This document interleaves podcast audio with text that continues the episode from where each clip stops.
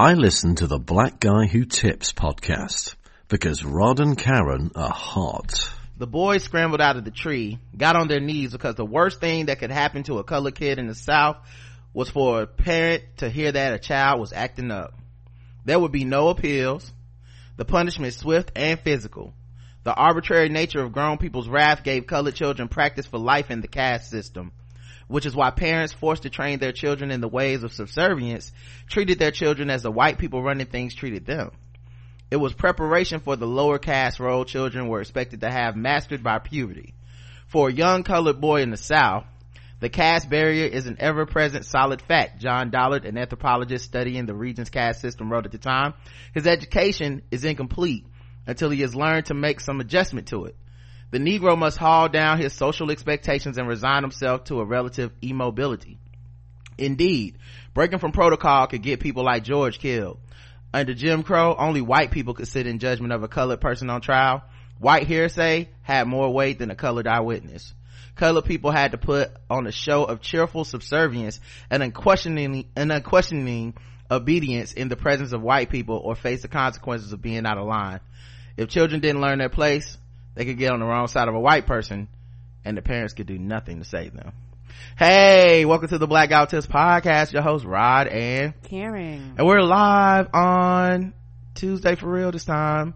Uh ready to do some podcasting. The real tuesday. Yes the real tuesday. Uh you can find us on itunes stitcher podomatic all those places that you find different um podcast. We appreciate you for listening, leaving us five star reviews on iTunes and Stitcher, especially so we can read those on Saturday morning and give you feedback. Doesn't matter what area of the world you're in. Mm-mm. We would love to hear from you. We so would. Leave us a nice five star review and we'll read it on the air. Um, the official weapon of the show is the taser and the unofficial sport. What about? A bullet ball extreme. Um, and that excerpt that I read was from the warmth of other sun, uh, the warmth of other suns uh, which i had talked about uh, a couple days ago. This i'm reading this book by isabel wilkerson and it's just uh, flying off the page. It's, it's, it's amazing book so. Yeah because some of the a lot of the stuff well not a lot but some of the stuff you read about it, it just touches home to let you know that a lot of your life experiences and some of the things you haven't experienced as you just thought these things were fact are actually facts. and you go, oh, I'm not crazy. I'm not a lunatic. This shit's been happening for a long time. I might not have had the words for it when I was young and shit still might not have the words for it as an adult, you know, cause I'm constantly learning and growing and evolving. But then you go, okay, I'm not crazy. Like I remember, um, this happened when I was a child. Uh, what was the name of that store? Was it People's? Yes people's uh, the old school store. Uh, it was down at i want to say it was down at the freedom mall uh, which now is torn down. I think it's dss now. Um, and it was me and my aunt and uh, one of her friends and uh, her friend's son. And we had if i'm not mistaken we had went out there and um, we were shopping and all that stuff. But when we got ready to leave the people my aunt she was going off and i i was a child i didn't really even understand what she was going off about and what she was mad about. But it just so happened that the people there accused had accused her of uh, stealing like some shoes she had on right? They don't even sell these shoes at the store. Mm. but they had accused her that and my aunt was going smack off. She was going smack off. She was like how dare you accuse me and me being a child and not knowing no better all all from my perspective all i see is my aunt making a scene. Not really understanding why like i said not really understanding the things behind it. You know they end up calling the police and everything. They was like you gotta show a receipt for what's in your bag i mean the whole nine yards. And uh, they ended up uh you know letting us go but it was it was just the fact that even then i knew something was right. I couldn't explain what was right. I knew something was abnormal. I know i knew that um at that time I didn't know that it was racial, racial profiling. But I was like, something now, right? I was like, whatever this is, this really got me irritated, you know, but you know, parents go and adults go through those things, but they don't ever take the time to actually sit down and talk to a child mm-hmm. and explain why they, the reactions and the realities of things. It's like, I rather beat these things into you versus actually talk to you like you're a human being and have a discussion with you. And because children are very intelligent. Parents underestimate the intelligence of their child and they underestimate what their child can understand and comprehend. People just assume that children are dumb. Children are small people. They're small people. So that means they are a person. But a lot of times when it comes to children, some people treat children as though they're an animal, as though they're a dog, a cat, or a chair. They treat children like property. You know, children are, are, are, are the few things in this world that almost don't have rights, quote unquote mm-hmm. you can almost treat a child any way you want to. Now we have DSS and all that stuff that comes in the home, but you know, if it's not brought to them attention and nobody is reporting it, that child literally has nothing protecting them. And so you reading this and made, made me think about, you know, how my mama used to say some of the quote unquote cliches of, you know, I'm, I'm, I'm, I'm, I'm be, I, I, spank you so that the police don't have to. Uh, I beat you so, you know, you don't go out here and get killed by somebody. You know, like, like these, these were the words that I will, I have been told, you know, a, a, lot throughout my life. And so, you know, it was just one of those things to where that kind of hits home. You know, I, always have known that I was, you know, black. And so for me, um, I still lived a life of quote unquote freedom, but I always, even as an adult, I'm always aware of my presence. Mm. I'm always looking around me. I, I, will just say, I always look to see how many white people are around me. Like, like I start counting and if the number gets so high, sometimes I'll just leave if I don't like if I don't feel friendly in the environment and things like that. Cause you go, I don't know what may happen or what may persuade this to turn left. And, you know, black people have always had to, had to deal with that. And, you know, white people wonder why, you know, some niggas don't like to go to parties where it's all white people and shit like that. No, no, no, no, no, no, no, no. I don't know if this, if or when this crowd may turn against me and I have nobody to represent me and I can, can't defend myself if this crowd decides to turn the wrong way. Yeah, um, I definitely th- think about some of the cliches that I've heard as a kid of the, uh, you know, I hit you because I love you. Mm-hmm. Uh, I hit you because, uh, these white people gone, um, you know, if, if I don't beat you, the police gonna do it. Stuff like that, you know, um, uh, it's wild because at the same time, it's like, it's what was done to our parents and handed down from their parents and the parents before that and in a large part is what was handed down to them from white people that beat the, the slaves um, so it's become like to me personally i feel like it's a generational curse and mm-hmm. i'm i'm very proud of black people that break it yeah. like yes. i you know maybe i'm overly protective or whatever of children but you know i, I like to see people that say stuff like i'm not gonna hit my kid and stuff like that mm-hmm. and like I said, I've never raised a kid. I don't know how difficult that is to pledge to. I don't know how many Correct. people have, have made that pledge and broken it. I don't know, you know, over the course of 18 years or whatever the fuck. I don't know if somebody, you know, sets out with that in a goal and then ends up hitting their kid, um, at some point and regretting it or whatever. But I do know that, um, you know, that stuff is traumatic and people, uh, you know there's always gonna be a love like a, uh, like there's always gonna be a response to my parents of like I love my parents but at the same time I was I did get whoopings mm-hmm. so it's not like I then turn around and be like I hate my parents the worst parents in the world but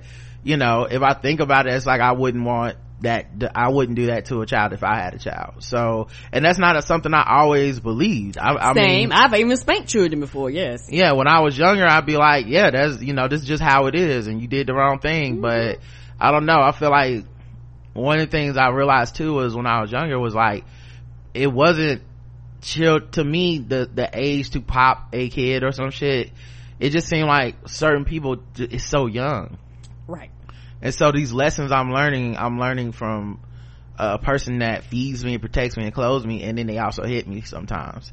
You know um if somebody was in a romantic relationship where they get hit we would be like what are you doing in that? You should get out.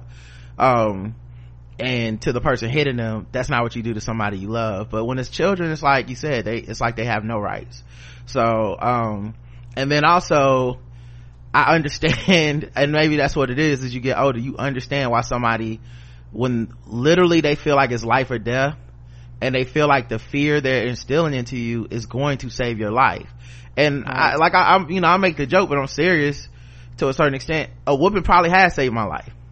You know, it's probably been a few times where I was about to do some, some wild shit or some, you know, some, some boys that up the street was about to get into some crazy shit and I was like, nope, nope, that's, that's the kind of shit you get a whooping for. All right, y'all have a good one. I'm going back home tonight. You know, and maybe. I can hear my mama's voice. Yeah, like maybe you hope that, uh, that you wouldn't maybe in a you know different reality uh them talking to me would have got the same effect but i don't know for sure um you know but yeah it's something to think about because it's generational um, and, and, i'm glad that it's dying down somewhat. I don't know what studies say but it seems to be dying down somewhat and i, and I hope it continues to. I, I actually hate and don't share and don't even make jokes about these videos of people like hitting their kids online or telling their kids to fight another kid or uh, any of that stuff especially with black children. It, mm-hmm. it's too close to me. It's too dear to me. And to me it just looks like abuse and when we laugh and celebrate it it feel like we celebrating abuse you know? And i know that people do that in a lot of areas you know? You, i mean to be frank i don't even watch the videos of people wilding out at popeyes. Like no. I just it's certain things i'm just like i i understand why it would be funny but i also feel like us somehow glorifying it and celebrating it and laughing at it to a certain extent feels like to me it feels like it's condoning it. Because it's not like a comedy album where i'm laughing at a joke that was made to be a joke. So it's just a joke. If i'm laughing at somebody like you know um, body slamming their son because he came home from school late i feel like i'm not la- that's not supposed to be a joke. That's a real kid. That's a real parent that that really is is being put on the line. So uh, yeah and, and it definitely did bring back the memories of just how afraid i was of a whooping the all purpose, all looming, always watching whooping. The, you know, I could talk to your, I'll, tell your parents you was down here doing blah, blah, blah, or, you know, whatever. And it also made me feel like as a kid, I didn't have the same rights. And I know you don't have the same rights as an adult, but it made me feel like I didn't have the same rights as other kids, like that weren't black. So it was like, it put into me early to let me know, like, if you get accused of something, you did that shit. Or at least you gonna get in trouble for whatever circumstances led to you even being close to that situation um so whereas another kid could be like uh yeah i went to a party and i got punched in the face but i didn't do nothing wrong I would feel like I'm getting in trouble for being at the party possibly. If I, you know, if the kid walked up to me and, and, stepped on my shoe and I said, hey, and then they punched me, I'm getting in trouble for whatever I did to escalate it because, uh, you know, you don't have the same, uh, you don't have the same room uh the same space to uh to fuck up. Yeah and also is and and i and i think for me is one of those things how can i say this? Um everybody because like i said i laugh at anything but there are some lines that i draw. Everybody has their lines. And this shit that we joke about that people draw their line on be like that shit not funny. Cool. But for me, it's the videos. I don't watch them. I don't click them. I know, you know, the one uh, years ago of the bus driver popping that woman. I'm not watching that shit. Why? Cause I'm a black woman. Why? You know, like, like, for me, I'm like, that, that's not funny. You know, two black women fighting and scrapping on the street, that's not funny to me because to me, what would be funny if it was a skit? What would be funny is you paid actors. What would be funny is to go, okay, at the end, I know nobody got a concussion, nobody died, nobody, you know, at the end, I could go, okay, it's, it's almost like a reset. But I, no, no, no, those are real people fucking, really fucking each other up. Right. And there are consequences and repercussions to those actions. And I want to be clear, I, it's not cause of like the white gays or any of that Mm-mm. shit. I, it just, it bothers me whether anyone else sees the shit or not. If you, Same. If you send me a video and it was only I, I'm the only person in the world that's ever gonna see this video and here's just two black girls fighting at the pool. Don't, you're wasting your time. I don't want to see the shit you know like it's just to me it's just something disheartening about celebrating that. I know it happens. I know it's normal that people have violence but i can't i can't celebrate it. It's not right. And it always makes me think about this generational trauma and how much of it goes back to you know um, the fact that we're hitting our kids and that we are hitting our kids and conflating it with love. So it's like the you know and like how many of us grow up and have normalized abusive relationships where someone in a relationship hits the other person and part of it is because i love you. Well where they first learned that model of love from somebody that hit them that said it's because i love you you know? Right and also uh, one more thing i want to add on. Something you said that really stuck out where you go it's almost like a trial you know like the kid is on trial. Like if like it's one of things where you know i've been told eh, you know uh if the teacher called me, I don't give a fuck. I'm believe the teacher. I don't give a fuck what happened. You did whatever they said you did. Like that, that was my mama's philosophy. She was like, the teacher's not gonna waste their time calling me unless you did something to provoke them to call me. Regardless of what happened, my mama did not want to hear any excuses. So when you say it's a trial, yeah, it's a trial. Yeah. And, and, and the parent, and the parent is the, is, is the judge, jury, and executioner. And life is a trial for black people and white people are judge, jury, executioner. Correct. You know, literally in this, you know, in that example you pointed out, white people are the only ones that could be on juries in the South. So, um, and I think people hit their kids for the illusion of control. Right. Because it's like, I can stop white supremacy from hurting you by hurting you first and teaching you to work within the boundaries of your life and to not try to achieve anything outside of that or stand out too much or stand up for yourself. And it's you know it's very conflicting to, kids and i and and I and i say this i'm still conflicted about it because I guarantee you I can laugh and bond over trauma with the best of them. You know mm-hmm. what I mm-hmm. mean? Like someone bring up a story about some whoopers or something. I oh man, I remember this time. You know, like, and I'm laughing. you know, like, like I don't know what that means really you know? And, and of course anyone listening to the show know i love my parents to death you know but it's it's just interesting to think about that way that i'm like you know someone brings up this i'm like man i remember this time we got a whooping for blah blah blah. You remember this? Me and my brother mike. Oh man rodney you remember when we did this? You know like that like there's and we're laughing and we're like sometimes laughing to the point of tears not sadness but funniness. And you know i, I just accept that that's something that will always that that parallel that duality that conflict is always going to exist in me and I, have I, over the years i've found it in a lot of black people you know we don't talk about this like you know I was abused. We yeah. talk about it like, oh my God, I remember getting whoopings. You remember messing up your play clothes at the church, you get a whooping because you don't put your play clothes on and you mess up your church clothes. Like every black person know it. And, and, and it's almost like, um, we talk about it as veterans of war because it's literally kind of the, the, the, but you know what though? no because oh maybe i'm i don't know. Maybe war people do laugh about this shit but i, I mean I mean, we laugh I mean, about it in a way of like it's it, it's some it's it, like it's something about the fact that it was done out of quote unquote love that makes us almost you know what i'm saying? It's like you almost find like it's funny to a certain extent. It's well this was also love and i know that that's you know i'm sure some psychologist somewhere listening to shit like that's not healthy but i but it's but it also but it is my reality that's that is how it is i've connected with people on those topics my whole life. And when i say it's like veterans of war no we have not gone through a war but you have been traumatized. You're bonding over a shared experience of discussing these things. And there are emotions behind that whether sadness laughter like there are emotions behind hey i've been through this. Hey i've been through this too. And you talk about the the scenario and the situation and it's a bond uh, uh, uh, almost like a like a unit that happens over you discussing it. When that's that's that was my definition of i'm not comparing it to people that have experienced went to war because i've never went to war. But you know it's just one of those things where it's just a shared experience yeah like i said you uh you know i don't know if you heard it in there but you might be right because maybe i haven't been to war and i haven't bonded with veterans. So maybe veterans do laugh about some of the shit that they experience and we're just not part of those conversations. You see what i'm saying? So right. maybe it is exactly like what you're saying you know? Um I definitely think all black people that got whooped got whooping PTSD. So, right, you know, I think that's a, you can it can be triggered by anything, such as oh, like that. That that's a good one. You know, I'm gonna tell mama. right. wait till your mama get home uh yeah all right uh and what's and, and, and what's even worse is the uh and, and particularly me being a, an only child and not having any brothers and sisters and one reason why i didn't li- i'm just gonna keep real one reason why i didn't like to go out and particularly and, spend time with like like uh other family members that i didn't know the niggas was bad they were just getting the shit and all that stuff just being kids but you know what? People people were coming in talking about, I don't know who did I whooping everybody, and I was stopped in right there. I So no, I was not a part, and you ain't gonna beat me.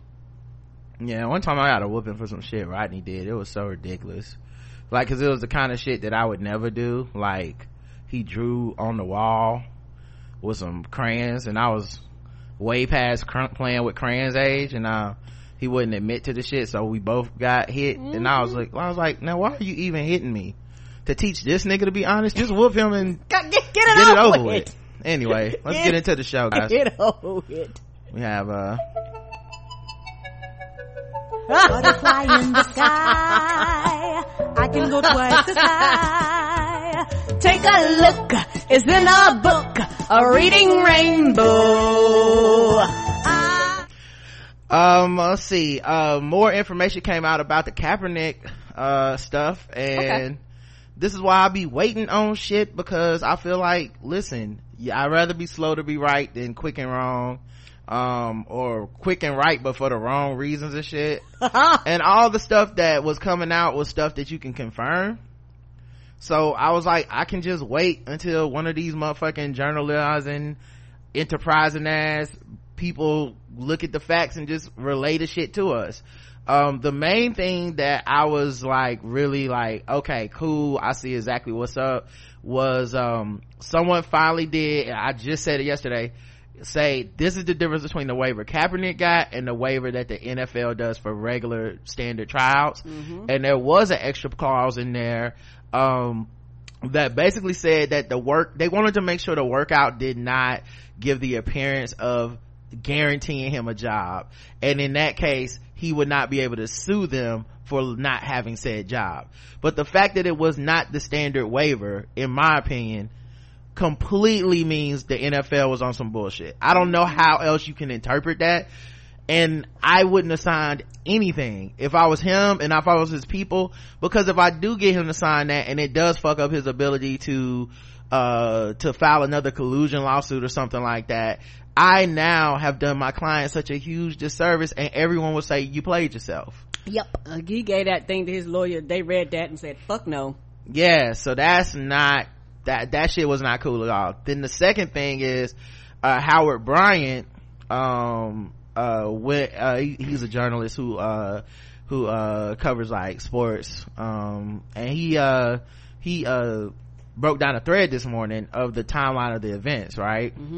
Update spoke with numerous sources today to clarify some points. Kaepernick's team heard from the NFL on Tuesday 11-12 and was told of Saturday's workout. They weren't given 36 hours to consider the offer. They were given two from 11 a.m. to 1 p.m. Take it or leave it. Right. Cause I heard conflicting things about that. Like they, they had up to 48 hours. They had this, they had two hours. Two, Kaepernick's team told the NFL there were too many issues to resolve with such short notice and proposed the following Tuesday, which was also a work day, allowing teams top decision makers to attend and buy negotiation more time. The NFL said no. Cap's attorney said if Saturday was such a magical day, then let's move it to the following Saturday. Right. They also said no to that. And they left Kaepernick to agree to the trial before Hue Jackson and Joe Philbin knew they were running it or teams knew a workout was even happening. So they hadn't talked to discuss anything with anybody. This is another reason that I truly do believe that the effort was spearheaded by Roger Goodell and probably Jay from pressure from Jay-Z because that's something that sounds like the NFL office was doing, not the NFL teams were doing. Correct. like we're gonna hold a trial we're gonna get this guy basically a, his own combine and you guys we we'll we'll we need to get his commitment first and then we'll we'll work on getting the team's commitment um which also means it was kind of shoddily thrown together my is my assumption Number four, on Tuesday, the NFLPA says it reached out to offer assistance, especially on the details of the waiver, which eventually doomed the deal. A PA source says the Kaepernick team was not particularly receptive, but the NFLPA did have a representative at Saturday's workout. Yeah, and I mean, to a certain extent, I can understand why you don't trust the NFLPA if you're Kaepernick, because this is the same weak ass PA that let you get drummed out of the league and never really had any support. I still, don't understand how this did not just become an issue where they said as a union of players we are going to hold out or something until this dude gets back in the league. Like we need some type of protest and support. I, I, so many other leagues i feel like now i'm not saying back in the day but so many leagues now I feel like something like either the, the more outspoken athletes would say something or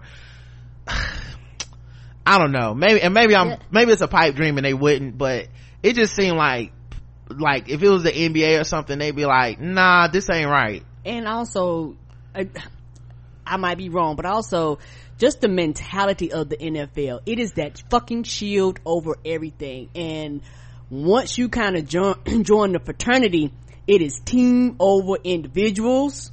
It is any individual fuck it up unless you're certain individuals it becomes a problem you are you are the enemy you know you're you're not going along with the with with the unit even though you are doing it for your own individual um benefit and also for their benefit too because you know everybody gets paid more they don't want to be on to hear that like like mm-hmm. people have bought into the the structure of right. that and once, right. once you have bought into that structure I don't see anybody buying into that structure supporting because you would actually step outside and next thing you know, you're over there with him without a job. Yeah, when Le'Veon Bell held out, his teammates made jokes about him and turned on him. And went through his locker like it was fucked up. I didn't think that was funny at all. It was right. fucked up the way they did that. Yep um and then turn the next year you got other people holding out wanting their money. Right right because that's the thing. Nobody cares to this them. Like like like it's all cool and ha ha ha and you're not with the team until it's your time to renew and they're lowballing your black ass. And then you're like hey dog wouldn't know what's up with this? But it was funny when it's somebody else's money Number five, by, prior, by priority, the filming was the deal, was a deal breaker. For two entities suing each other, that was the non-starter. A cap attorney told me an independent camera made Colin believe it was a show of good faith after years of bad faith. NFL sources say workout itself equals good faith. So Colin Kaepernick and them wanted another camera there from their crew to be like, we want all, we want to film this ourselves because we don't trust y'all in case y'all chop this up to make us look bad. Right. We can be like, no, this is what actually happened at the workout. Mm-hmm. And that was a big, that was a big problem because the NFL said no. They said it's good faith that we're even offering you a workout. Right. They was, they, they like, you better be glad we even opened this up for you. He's like, bitch, what? Right. And you're talking about a person you iced out of the league for three years. Right. Why the fuck, why the fuck should I feel that I can trust you or grateful for this opportunity. That's you what it was. Owe me grateful. this opportunity. I have earned this opportunity. Everyone in the fucking world knows it. Like was like uh sorry, I'm not trying to get mad, but it's just it, it, like it's such a ridiculous thing to put somebody through that mm. you froze out, not that chose to hold out and you like you froze me out and now you're like, well, we don't think. I mean, why would you want to film it? You know why. Number six, to Cap's attorney, none of the issues were unresolvable and they were conv- convinced the deal would get done. The filming issue took precedent over the more, more important waiver issue because Kaepernick's team had no intention of signing it as presented. I don't know if he was going to do the workout without signing a waiver or what. Uh, number seven, NFL, Cap and the NFL conflicted over a key point, the post-workout interview. If Cap said he would continue kneeling, would he be protected if his answer prompted no team to sign him? The PA said yes, the NFLPA, Players Association, uh, because of a 2019 deal protecting players from reprisal. Eric Reid and Kenny Stills, you know, they still kneel and they're, and, they're, and they have jobs. Uh, number eight, Cap's attorney says no, because the waiver forfeited his rights to take action against anything occurring at the workout, thus freeing the NFL from a potential second collusion suit. The terms were so broad, I agreed with the tweet, it would have been malpractice to sign it. Um, so that was, that was, they, they interpreted that clause of that waiver different, completely so differently, yeah.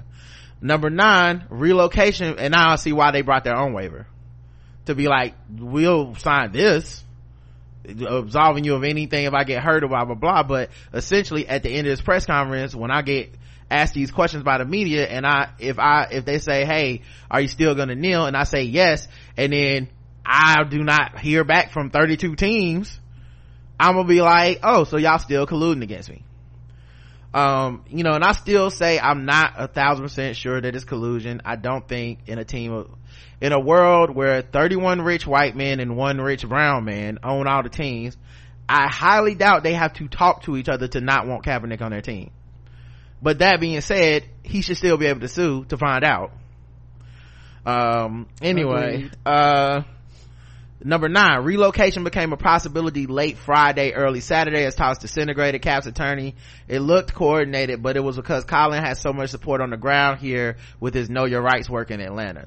So I guess they reached out to, well, I don't want to assume. It's like, it just sounds like somehow people got word of where he was going to be at and, And got- it was open to the public and they got on showed it. up. Yeah. Like he had, he had people that was like, okay, gotcha. And they started not- making phone calls. And just for the record, if nothing fucking else, that in itself should show you why he should be in the league. Even if he was sorry as shit. The fact that he motivated people to drive to an unknown destination on an hour and a half notice in fucking Atlantic tra- Atlanta traffic. Come on. And, and people know- showed up in his jersey and shit. You're fucking crazy. Like, it's crazy to not sign him. People, there are just as many fucking people that want to see him play as the people that fucking boo or whatever. And there's a Mm-hmm. lot more people that honestly don't give a fuck. Right. There's a lot of people that don't even give a fuck. They be sitting in that thing like, okay. I I was, I, guess. I eat a hot dog during the anthem anyway. Um, uh, number 10, one source said it was while the fault of the weekend to not get the workout done at the Falcons facility was 80-20 the NFL's fault. The relationship with Cap is scorched earth. Cap needed to reach out. Others believe the footage will spur curious GMs, coaches to watch. Um, yeah, I, I mean, like I said, I, and I, and I think a lot of people that are like hashtag team cap have a problem with this logic and I'm sorry if they do, but he did escalate it as well. It doesn't mean it's the same. Mm-mm. It doesn't mean like, well, both parties are at the same amount of fault. No, the NFL was running a sham workout and he went to the other field and did his thing. But you know, the, the, the shirt, the, the- like, he's, he also is saying, I'm still, you know, I'm, I'm, I'm also saying, fuck y'all. That don't, y'all scared of me and stop, you know, stop running from me, stop running from the people. Like, it, he was escalating it. I think, like, reasonably so because he and, and I understand exactly why the fuck he would be mad and upset. It's been three years. Like, it's not a condemnation of the dude to be like, yeah, he, they tried to play him. He played them back and had the last word. What do you want me to say? Um, number 11. Next, Na- Nalley went on, sent all 32 teams the raw footage of the workout with a note offering Colin to speak to any team either by phone or in person. Nalley said they're considering a second workout during the owners meeting at Palm Beach in March where all 32 owners, GMs, and coaches will be. Um, so yeah, I think that was it.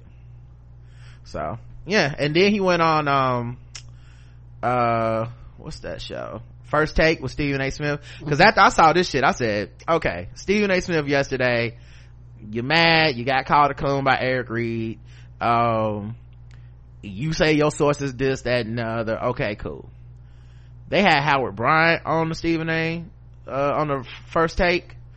And it wasn't like yesterday when they had Max Kellerman going up against Stephen A. and, uh, Michael Eric Dyson, who were kind of on the same, same team. Mm-hmm. This time, Howard Bryant, very, very calm, very, uh, deferential, but also very stand, stand up and these are the facts. I did my research. This is what I know. And Stephen A. Smith moved that damn goalpost to, well, if the, well, if the league is so corrupt, why do you even want to work for him?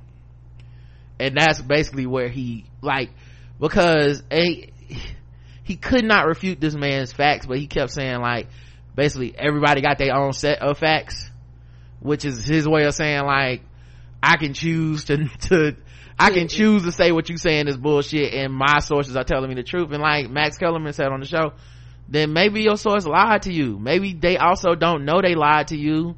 Maybe they was told something and this you know and That's like true, too. may, like maybe you just got some bad information because howard did the fucking research. Sports illustrated uh pro football talk all these people now have copies of the waiver. They're putting them online. Like to me these are the questions i was asking and i asked a lot of questions because i was like i'm a lot of this is assumption and this is how it looks without knowing all the shit. And now we have some definitive answers. Dog you was wrong you know and i i would instead you know he did this grandstanding on like you know nobody's blacker than me. You know that shit that he does uh, you know ask about me. I did this. Terrell owens text me and he said that i'm not uh what he he was like terrell owens said you got some you on the wrong side of this bro. You got some bad information. I'm like did terrell tell you to say it to twitter to the world on your national show? Or was that like in confidence like from a friend trying to help you? Because he was also on terrell's side when terrell owens was like um I think boycotting the Hall of Fame or something. And he was like, and that was okay because Terrell didn't even want to go to the Hall of Fame. When he won his award, he gave a speech at like a local high school or some shit. Like mm-hmm. he was, he's saying that's what Kaepernick should be doing. Go play in the CFL or whatever. And Terrell Owens hit him up like, don't use me as an example. I don't agree with that. Kaepernick is right. You wrong. You're on the wrong side of this and you got some bad information.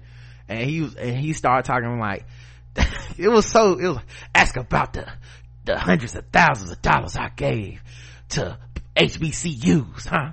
What about that? I'm not black enough.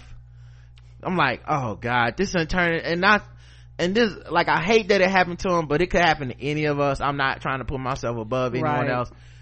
You get called a coon, man, and it, and it, when it, when it hit you, it's hard to just go back to, like, most self-respecting black people gonna have a fucking moment with that. Like, you, hate to see because I think he don't want to back down because now if I back down on these facts, then I'm backing down on me. It's like I'm saying, I, okay, I'm a coon. I, I carried the league's water that time, but I would have had a lot more respect for him this morning if he would have been like, well, I was wrong about that shit. I I heard this, yeah, this, ma- and yeah, maybe they did get wrong information because then you actually, you actually, re- you actually relieving yourself of responsibility by saying my sources. yeah like like i said i'm not a stephen a. apologist because i have a lot of issues with a lot of shit that he said. We played clips on this show before where i'm like i don't know what the fuck stephen a. be talking about sometimes. Um and i try to give him that wide berth of black people be disagreeing on shit sometimes blah blah blah. I think i still think the death knell for me is him in that picture with sheriff clarke. I just can't.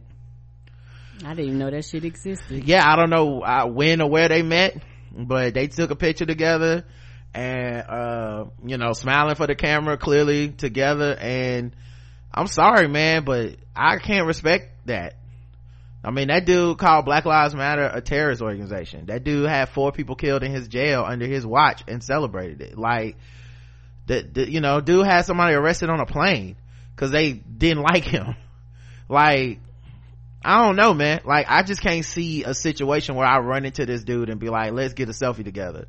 You know, and I think part of that is also that pundit mentality. Those people that do these, these TV shows where they talk, uh, politics on MSNBC and shit like it's a game. And no matter how representative, reprehensible the Republican side of that shit is, at the end of the day, they all working getting the same check and they love to, to snap pictures together like, look, America. And I, I'm sorry, but not for me, dog. Nah. You know, so I, I just can't, I can't see that, you know, um, yeah, someone said that's Ellen around around with W. I think it's even worse. I think it's even worse, to be frank. Um, but, uh, cause I think those talking head people say and do a lot worse shit. Like, they, like the people that go on Fox News and shit are worse fucking people. You know, and I, and I, and I'm not, I mean, it shouldn't be a pissing contest or whatever, but y- yeah, it's not, it's not the office, the job. Those people are terrible people. They go on TV and they talk about that shit and then you go kiki with them and dap it up. I just can't see it, man. It just, it's just whack to me, you know? Um, especially if you're gonna under the auspices of don't test my blackness like well nigga we didn't take the picture with that dude like you know that's a bad look steve harvey going to see trump was a bad look It was. as much as i go up for the daily show and trevor noah him in that picture with tomi lahren bad look it's a bad look you know like th- these motherfuckers are not joking or if they're just pretending then then they're saying things that are very dangerous um, he also went on to say, back to the star, I asked the NFL PA source, since they are supposed to be working with the league, if the NFL had a responsibility to include the PA in the loop on something so high profile. They said responsibility is too strong. I said courtesy, and they said yes, better. No, we didn't get one. So they didn't even hit up the NFLPA about this. Um, number two, in fact, we didn't get a courtesy heads up then and we still haven't received one. At the Saturday workout, Kaepernick agent Jeff Nalley said, not one of the 32 teams asked for this. This came from the league office. Uh, so to date, the NFL contacted Kaepernick's team without consulting the NFLPA or its teams. The number of teams with confirmed attendance for the workout was not eight, but seven. San Francisco, Philly, Kansas City, Tennessee, Washington, New Jersey, and Detroit. So, yep.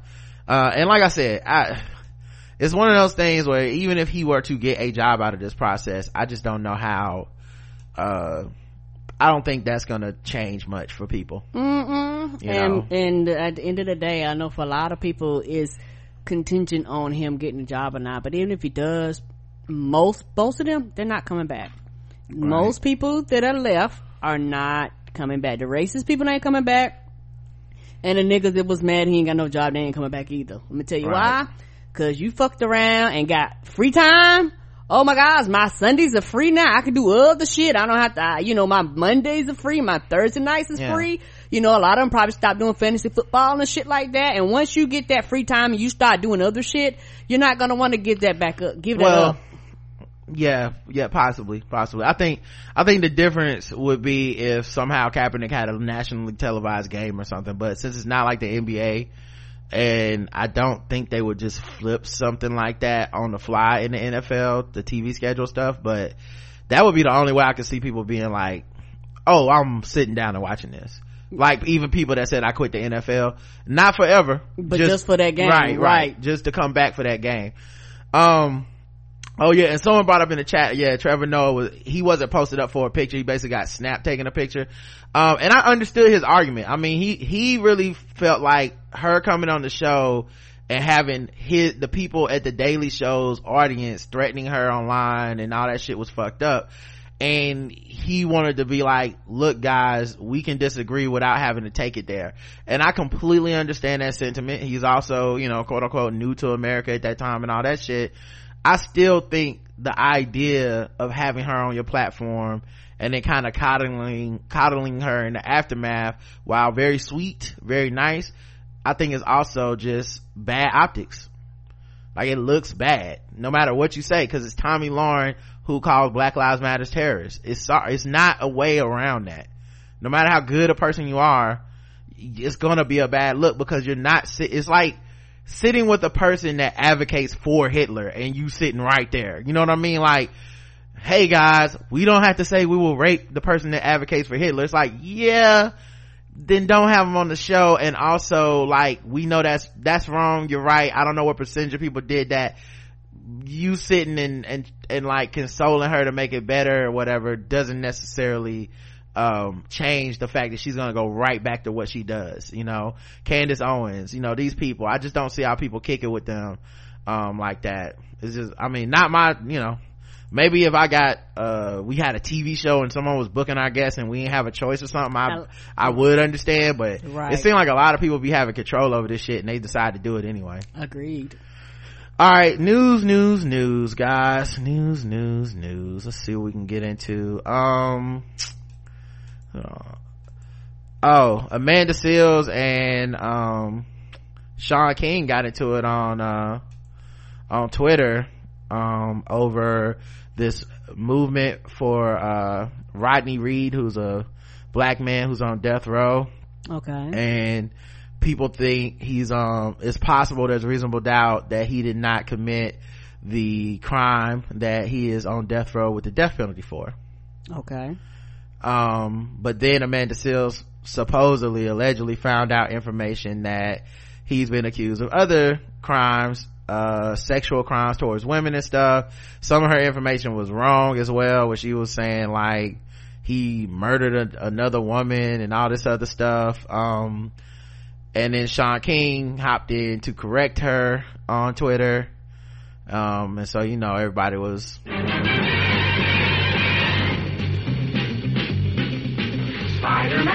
Spider-Man, Spider-Man, does whatever a spider can. Spins a web any size, catches thieves just like flies. Look out, here comes the Spider-Man. Um, so people was having a rough time with this one. Right? Cause it's two motherfuckers that people don't really fuck with and that oftentimes can go, can be wrong and overzealous. Um, I took a completely different message from it, but we'll get into that. Uh, so somebody for the Grio Road. Lately, it's felt like the whole country has come together in support of death row inmate Rodney Reed, who is currently serving time for the murder of 19 year old Stacey Stites. Um, Civil rights activist Shaun King launched a petition on his behalf that garnered more than 2 million signatures, while celebrities like Oprah, Beyonce, and Kim Kardashian have all joined the chorus of those pleading to Governor Greg Abbott not to kill a man who they believe is innocent of the crime which he's been convicted. Initially, this seemed like a clear case of the justice system getting it wrong and then being called out by those committed to using their platforms to create awareness. So imagine my surprise Sunday evening when I scrolled through my Instagram feed to come across a lengthy video by Amanda Seales declaring that she was feeling remorse for supporting Reed and giving the side out of those in charge of his messaging. Uh, in an IGTV video called What I Wish I Knew Before Rallying for Riley, Rodney Reed, the actress writes in her caption, in this era of add water activism, it is very easy to fall for mass movements in directions of both cancellation and or exoneration. I apologize for my error in rushing to the aid of this cause without knowledge of the full scope. I will be more mindful in the future. Be wary, be watchful, be wise. These are unseemly times. Uh, then in a nine minute clip, which I won't be playing, Nine minutes. Good God. she calls out those leading the charge in Reed's case for lies of omission that paint a skewed picture of a man who is not the sympathetic character we've all been led to believe he was. The campaign to stay the execution of Rodney Reed and exonerate him was launched by supporters of Rodney Reed who believe him to be innocent of the murder of Stacey Stites, Seales begins. This, I'm going to call it propaganda though, was presented to people like you and me with a very decisive, clear-cut intention to not include the entire bigger picture of Rodney Reed as he presents as a criminal and a danger to women. Now this intro is important because it weaponizes two phrases that all advocates and activists respond to strongly, which are propaganda and danger to women. Once I heard those words, I sat up in attention and resolved myself to hear it out. It feels very duplic- duplicitous, um, that those who were pushing for this, not just his family, but individuals who fancy themselves activists, were doing so while the knowledge that this person, Rodney Reed, is not just accused of, but has been linked to several, to previous rapes via his DNA being discovered within the victim, he has been ID'd by a woman who escaped him, she continued. So you're asking yourselves, well, why wasn't he convicted of those? Well, three of the cases did not go to trial because he had already been convicted of capital punishment. So essentially he was already on death row. So they didn't bother to try these other cases. Now, I don't know if you're like me. I'm like, well, why does, because he's on death row mean that other cases didn't deserve justice? That is another mystery for our justice system. Seales then goes on to the list how Reed has been accused of raping women in the past, one of which was a 12 year old girl, and how that alarm, that, how what alarms her most is his supporters thought that this was not pertinent information that needed to be included in their assertion to the masses that we should rally behind this person. These are not things that I feel like you can overlook. There are people who push this cause in front of people like you and me, and now I feel like a dick because I also carry this narrative th- through thinking that I had done research when really I had simply just been presented with very skewed propaganda. The video ends with her stating, I wholly regret lending my name in the defense of this man's freedom from the death penalty and imploring people to be mindful about who they trust. Uh, what she got right. Now I'm aware that Amanda Seales has suffered a fall from grace recently and is just barely coming out of public backlash in one piece. In a recent interview with her friends over at the Breakfast Club, she even touched on how emotionally taxing it's been to be condemned in the court of public opinion. But even if you don't care for her personally, we, we all have to admit she's an intelligent woman who seems to pride herself on being an advocate for black people. So for her, do we? So for her, stick her neck out and go against the grain like this, I felt it, at least warranted me looking into her allegations since the caption of the video ended with links to everything I referenced on my IG story and available online. It was easy to go directly to the sources who had, who had her so up in arms. The first video was a YouTube video, which I have to admit was a compelling opus against Reed and those who believe in his innocence. Like Seales recounted, he did in fact get accused of assaulting other women, including a minor. And watching one of his alleged victims speak about the day he tried to rape her and the similarities between her case and that of Stites felt very damning. By the end of the clip, and I, after checking the facts presented, I walked away thinking I could see why Amanda Seales feels like this man may be a danger to women. But here's the thing, y'all. At the very least, there are often three sides to a story. Yours, theirs, and the objective truth. So instead of letting one 14 minute video convince me of a black man's guilt, I did what I fear Seales didn't do. I actually kept digging. All right. What she missed.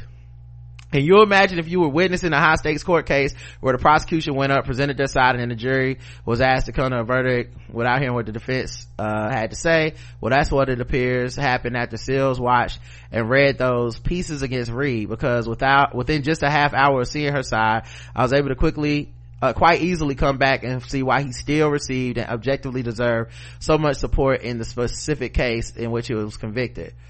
Um, first off, let's start with the fact that the entire case against Reed is based on two things. The timeline provided by Stacey Stites police officer boyfriend Jimmy Fennell, who a lot of people believe to be the actual killer, and the semen found on Stacey Stites that belonged to Reed. Now, Reed may be no Boy Scout, but to be clear, neither was Jimmy Fennell. What Fennell was, though, was a hothead policeman who in 2007 was convicted of kidnapping and sexual misconduct against a woman who was in his custody. From the jump, Fennell's actions alone paint a picture of a crooked cop who was emboldened to let another man get framed for a crime he may have committed. Yeah, uh, I, yeah, we'll see about this. I, Cause I mean, I'm not saying this is or is not true, but it's kind of that thing where it's like, it isn't, it doesn't necessarily exonerate Reed, Mm-mm. but people are saying I think he did get a stay of execution for them to like three months or something to look into it. I can't remember the exact number of days, but I don't know. Anyway, first of all, does the timeline with the DA present uh the, the, the does the timeline that the pre DA presents prove Fennell couldn't have done it? Well, that's been disputed by medical experts who say Stites was most likely killed nine hours earlier than originally believed, meaning Fennell had ample time to kill his fiance, not to mention. A witness came forward and said Fennell once told him that if he ever caught his girl cheating on him, he'd strangle her with a belt, which just happens to be the, what happened to the victim. Add, add to that that other compelling evidence like how despite the fact that the couple's apartment was the last place she was seen alive, Fennell's law enforcement friends completely neglected to search the home for evidence. Speaking of law enforcement, it turns out that several other cops have had suspicions about Fennell's guilt as well. And this is part, the part where I encourage you all to take out your pens and look up every single name I bring up. First of all, Officer Joe Bryant, who wasn't officially on the Reed case, but had suspicions about the killer that led him to look into his own. Soon after his independent probe began, though, Bryant was randomly killed by a Mexican migrant worker. Uh, his wife Mary, Marie Bryant came forward to say that before her husband passed, he told her that his investigation led him to believe Fennell was the killer, and Maria said she wasn't surprised. Then there's Officer Ed Sal- Salmela, who was one of the first people at the scene of the crime. Just four months after he became involved with the case, he was found dead from what appeared to be a self-inflicted gunshot wound. There's a problem with that determination. Salmela was shot from his left hand, even though he's actually right-handed, which is hella suspicious given people attempted suicide almost always shoot themselves their dominant hand. However, his brother Scott Salmela says despite being right-handed, only shooting with his right hand, Ed often shook hands with his left hand, which means that someone who knew him in passing like a fellow officer was attempting to stage a suicide, they might mistake this handshake for an indication that, okay, this is a lot of, a lot of conspiracy thought. You know what i mean? Like and i think this is this is kind of what one of the reasons i really found it hard to uh listen to what was that show?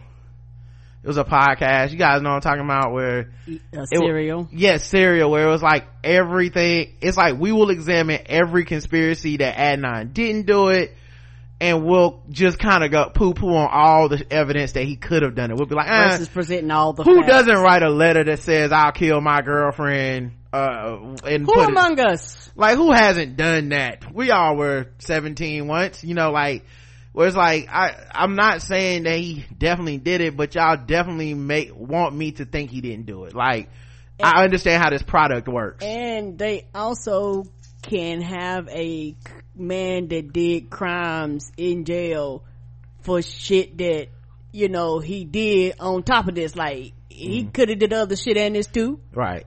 Scott also points out that Ed was a notorious neat freak, yet when they went to his apartment, it had been ransacked. His guns, computers, and hard drives are all gone. If someone was attempting to frame him for suicide and taking any incriminating evidence he had with them. And let's not forget the unidentified officer who on the day of Stites' funeral heard Fennell whisper to her dead body, you got what you deserve.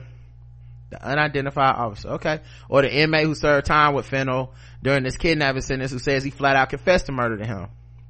A convicted crooked cop with a history of sexual misconduct, who people have heard verbally admit to the crime, who threatened his, to his girlfriend if she cheated on him, sounds like enough reasonable doubt to warrant a new trial, fam. Um, uh, especially when the black man who she allegedly was having the aforementioned affair with is now sitting on death row. What, what, um, evidence do they have it was an affair though? I wonder. Mm, I, I, don't know. Like, uh, I don't know because if his semen was found on other people that claimed they were raped, and then semen was found on this woman, and then you go, well, they were just having consensual. Uh, like what? I wonder what they got from that. Like where that came from. That's like it's just an affair. This video is a single mom. No, no, no. Okay. Um, well, we can all learn. I suspect what happened here is Amanda Seales found out Rodney Reed wasn't a saint and may have been guilty of sexual misconduct in his past and then immediately lost all ability to root for his civil rights after that. What she had was an understandable emotional reaction, but emotions and facts are two very different things. And luckily for us, the system is supposed to acknowledge that. How many times has an unarmed black person been killed by police? And the first thing we do is read off the highlight reel of all their accomplishments. We, st- we state that they were class valedictorians, blah, blah, blah, you know, I get talking about respectability shit that people mm-hmm. that people do right um mm-hmm. was rodney reed a potential serial offender offender in a former life possibly that would be up to for a court to decide based on evidence but if Dylann Roof can shoot up all those innocent people at mother emanuel and still get lunch at burger king on his way to a fair trial at the very least rodney reed deserved the same i I don't know about that, but okay. You know what I mean? Like, this thing where it's like white men get white privilege and often do not get any level of real justice and like real like consequences. I don't know that that's, while I don't think the system should be as vindictive as it is against black people and stuff, I don't know that the way we treat white people is the correct answer to this shit either. Right that's kind of a that's kind of a stretch, you know. Dylann Roof still on death row because he did it, so right. You know, they still ended up on the same place. A justice never. That, oh, mm-hmm. oh, you oh you still reading? Go ahead. No, no. Did you want to say something? Oh, you want you wanted to just sum it up? Oh, all right. Hold on. Let me see how much more. Uh, a justice system that requires purity as a prerequisite for someone's humanity to be honored isn't just at all isn't just at all.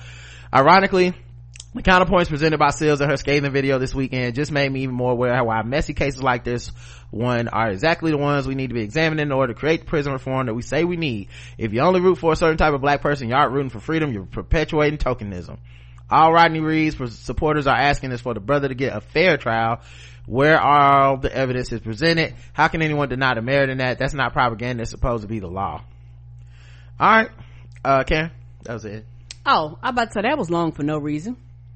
Oh, okay. All right. Um, and and mm, it's like so. So this is a person's piece. Like they just was just going and just finding stuff, just just like Amanda was. So this this was their quote unquote counter argument to her point. Mm-hmm. Okay. Like I like. Well, I think this is what I was gonna say. So prison reform and prison abolition is actual tough work. Yes. Um, and people that work in that industry for real, for real, not just tweeting shit online. Right. But that really go and work with inmates that deal with reform in, in prison who will deal, prison abolitionists even. There's a big contingent of them online who talk a good game because it's good theoretical exercise. They hop online, they can do purity policing, they can shame everybody that's against the, the idea, and they can call everyone vindictive and all this shit. But when you bring up certain stuff, they don't have an answer for it. So what they did in this case is a lot of them hid this dude's past because they don't have an answer for these questions. Well, if this guy is a serial predator of women, are you saying he just gets to go back on the street? That's it because we don't have a place to put him and there is no penalty that you feel can justly encapsulate what should happen to a black man in this system. So does he just get to continue raping ad infinitum? Like we just got to sit back and let it happen. And this is just the cost of a better system where no one goes to jail. Like what are your solutions to this what shit? are your solutions? And they don't like answering that question. The reason they don't really have to answer that question is because we're not ever going to get there. Mm-mm. You know Not in my lifetime. we're never going to get there with the most incarcerated system uh, in a, in the world. Uh, it's definitely a form of slavery. It's definitely targeted at black people. So they just ride out those notions but the ugliness of the of these circ- of these circumstances they like to gloss over. It's why i make fun of that shit because i'm not picking on the idea. I think i'm very close to prison abolition prison reformist like with my politics and my belief system. But i also recognize when somebody online is saying something stupid. And so i make jokes of the stupid shit. It's like when people used to be they don't do it as much but they used to two three years ago when there was uh, bernie sanders black people would start taking on these socialist ideals online but it turned out to just be petty shit about people they don't like and shit. Like it like Right. it like they it wasn't actual socialism. It was purity twitter shit where you get to shit on people not try to spread some message or some word and get to be like i'm smarter than you. But it's not an actual you're not actually trying to start a cause. You're not even starting organizations. Right. like you're just talking. You're not even trying to educate people on the shit. Nope. um so with uh prison abolitionists though um and death penalty abolitionists they just don't believe in the death penalty for anybody. And what they have to what what happens is when these celebrities join in these twitter accounts join in these social media people that have like followings join in people are such fucking sheep they go hashtag free Rodney Reed, exonerate this innocent black man, blah, blah, blah. They don't do no fucking research. They're not reading a goddamn article, No. what his charges are, the trial, the case. They don't care. And if you present the other side, they just gonna, you coon ass sellout or Yeah, not- white propaganda or something like, we have the, people are so polarized and divided now and there's no nuance on social media. No. So you can just do the like, all good or all bad. And if someone presents something to you as all good, motherfuckers just be like, cool, all good, right? That's the end of it. But let's talk about what social media is. You can't be a prison abolitionist. You can't be a death penalty abolitionist if you're like these niggas on Twitter who dig up old tweets from celebrities or someone they don't like from seven years ago and demand that the motherfucker like be canceled or apologize or not support it or treat them as if they said the shit yesterday or then don't believe any apologies. These people are not forgiving people Nope. at their core. They give the social death penalty to everybody Everybody. any celebrity that's ever done any fucking thing they don't like that you do not have a heart to forgive you do not have a heart to, for justice you don't have a heart to let people back into society Right, because the whole point is to let, and you know, because when you actually get down to it, uh, a lot of people go, okay, you've lock, been locked up and you serve your time. You need to be able to be integrated back into society. i can make uh and the thing is this shit is ugly Right. so so like perfect example how many people mock nicki minaj for who she got married to Mm-hmm. because a fucking former criminal right Right. and reprehensible crimes. Same people talking about prison abolition, uh, death penalty abolishment, uh, ta- ban the box, all this shit. That woman chose with her personal life to date this man who she feels either reformed or, or there's more to the story, blah, blah, blah. What she decided to do that.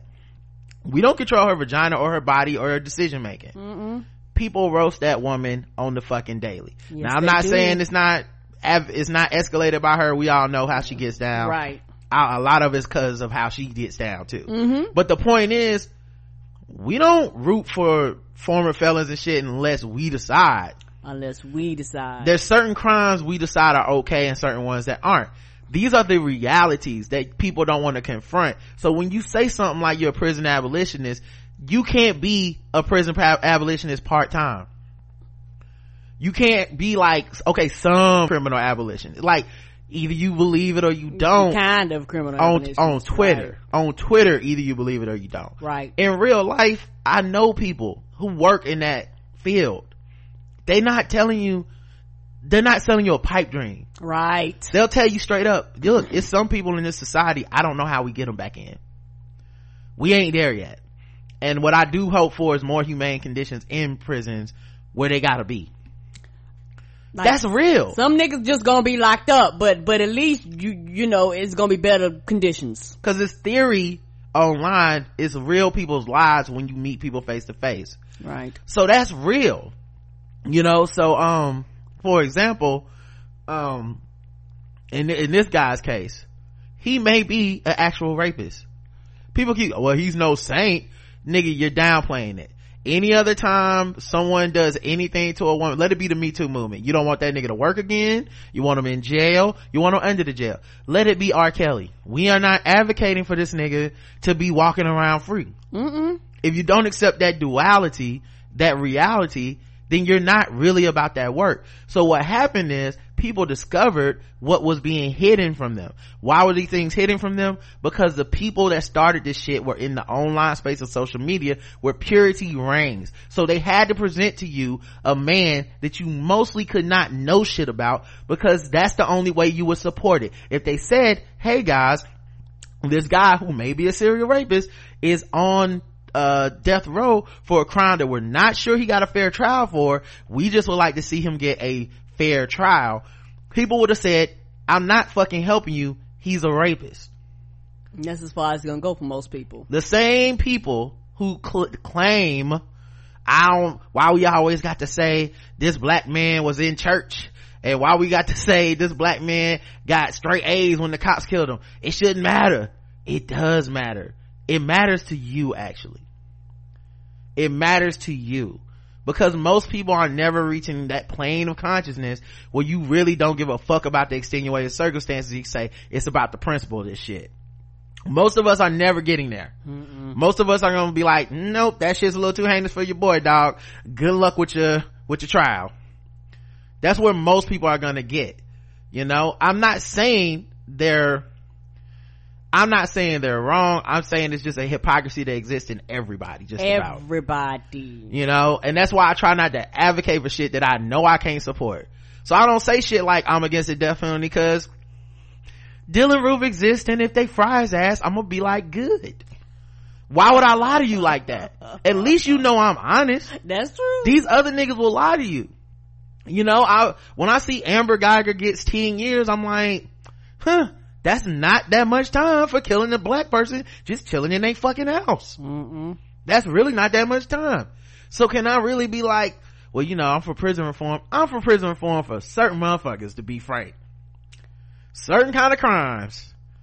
And the sad part is if you truly want to be about prison abolition and you most people have been sold and this is because it's the most palpable feasible and um the one that people find the most acceptable they've been sold this this kind of non-violent drug offenders. How many times you heard that? Non-violent mm-hmm. offenders. If we could if we could free the non-violent offenders they should be able to be back on the streets. They're non-violent offenders.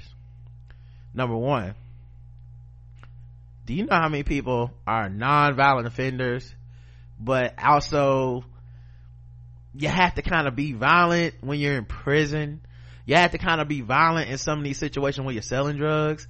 You have to kind of be violent because of what the other non-violent offense is so yeah i sold drugs and i had a gun on me. Guess what that counts as? Yeah that's a violent offense. I didn't have to kill nobody. I didn't have to shoot the gun. Having the gun can be considered a violent offense. Um another thing is if we freed all the non-violent offenders it would be a drop in the fucking bucket that is not representative of even close to the majority of people in prison. So while we've been sold that we've been sold that because it's all our fucking puritanical minds can take.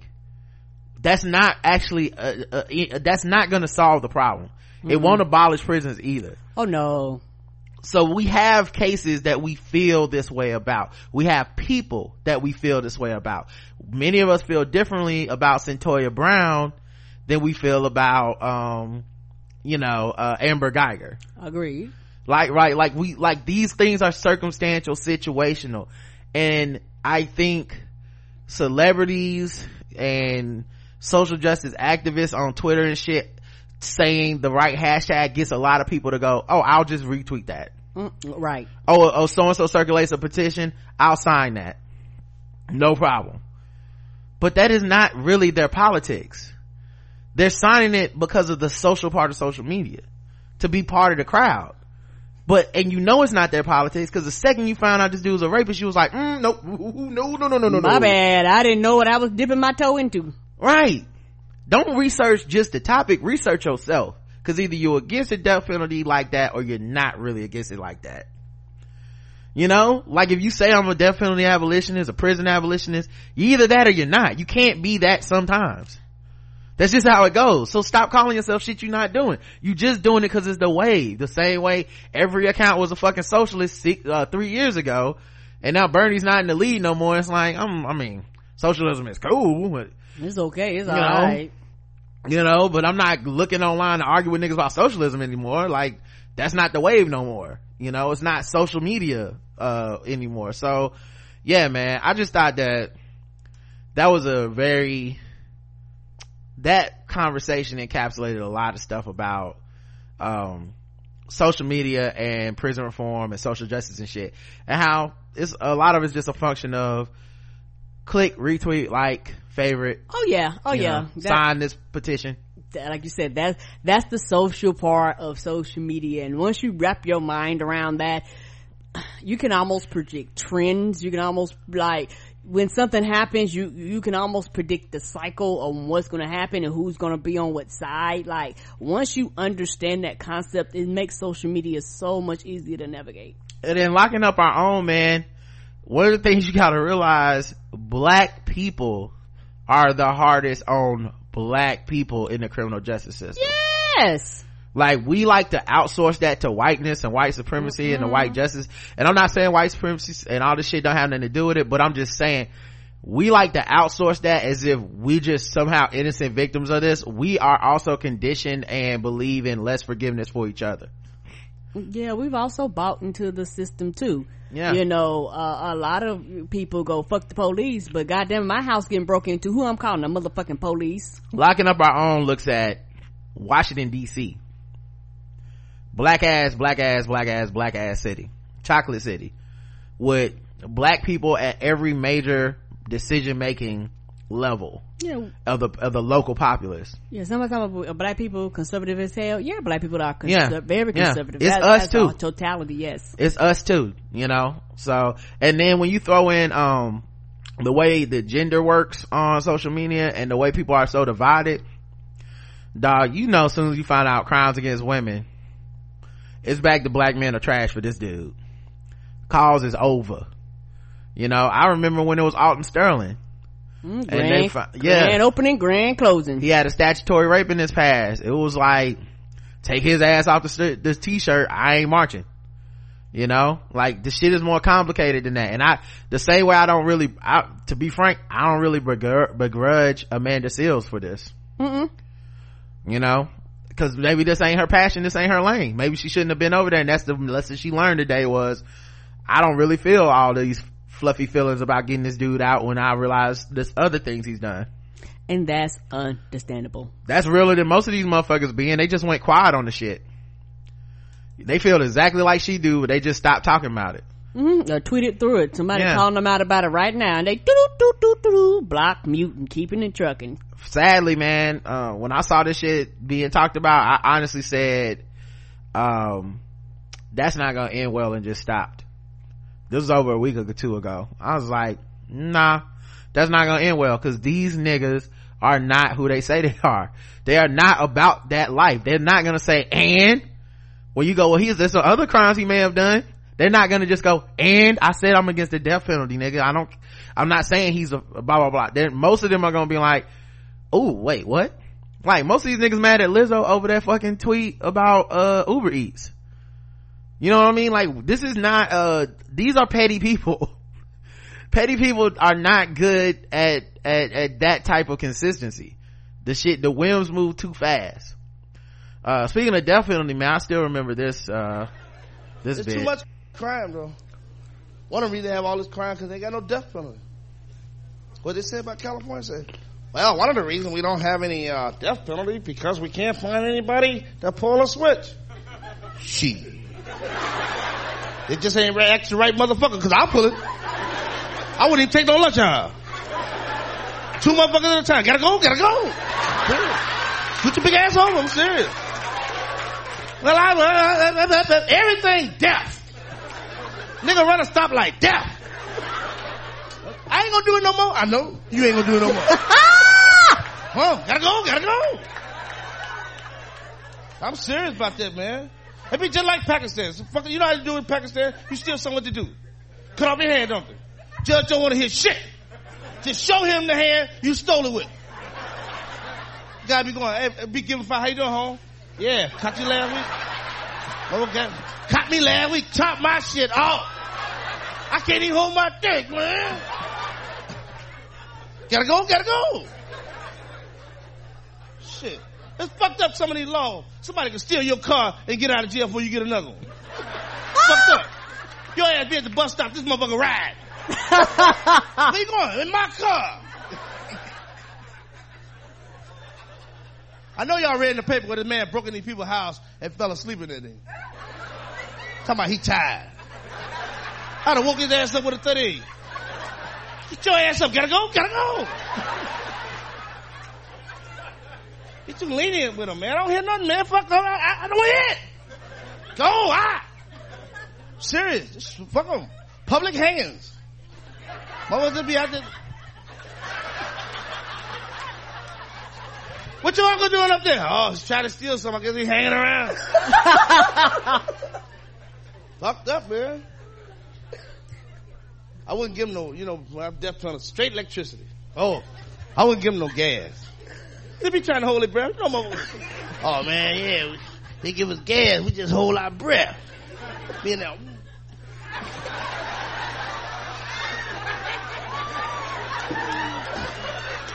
Straight electricity. I'm serious, man. Get, sit down. Come on, sit down. God. That is that fucking lethal injection. That lethal injection, motherfucker. They be strapped down knowing.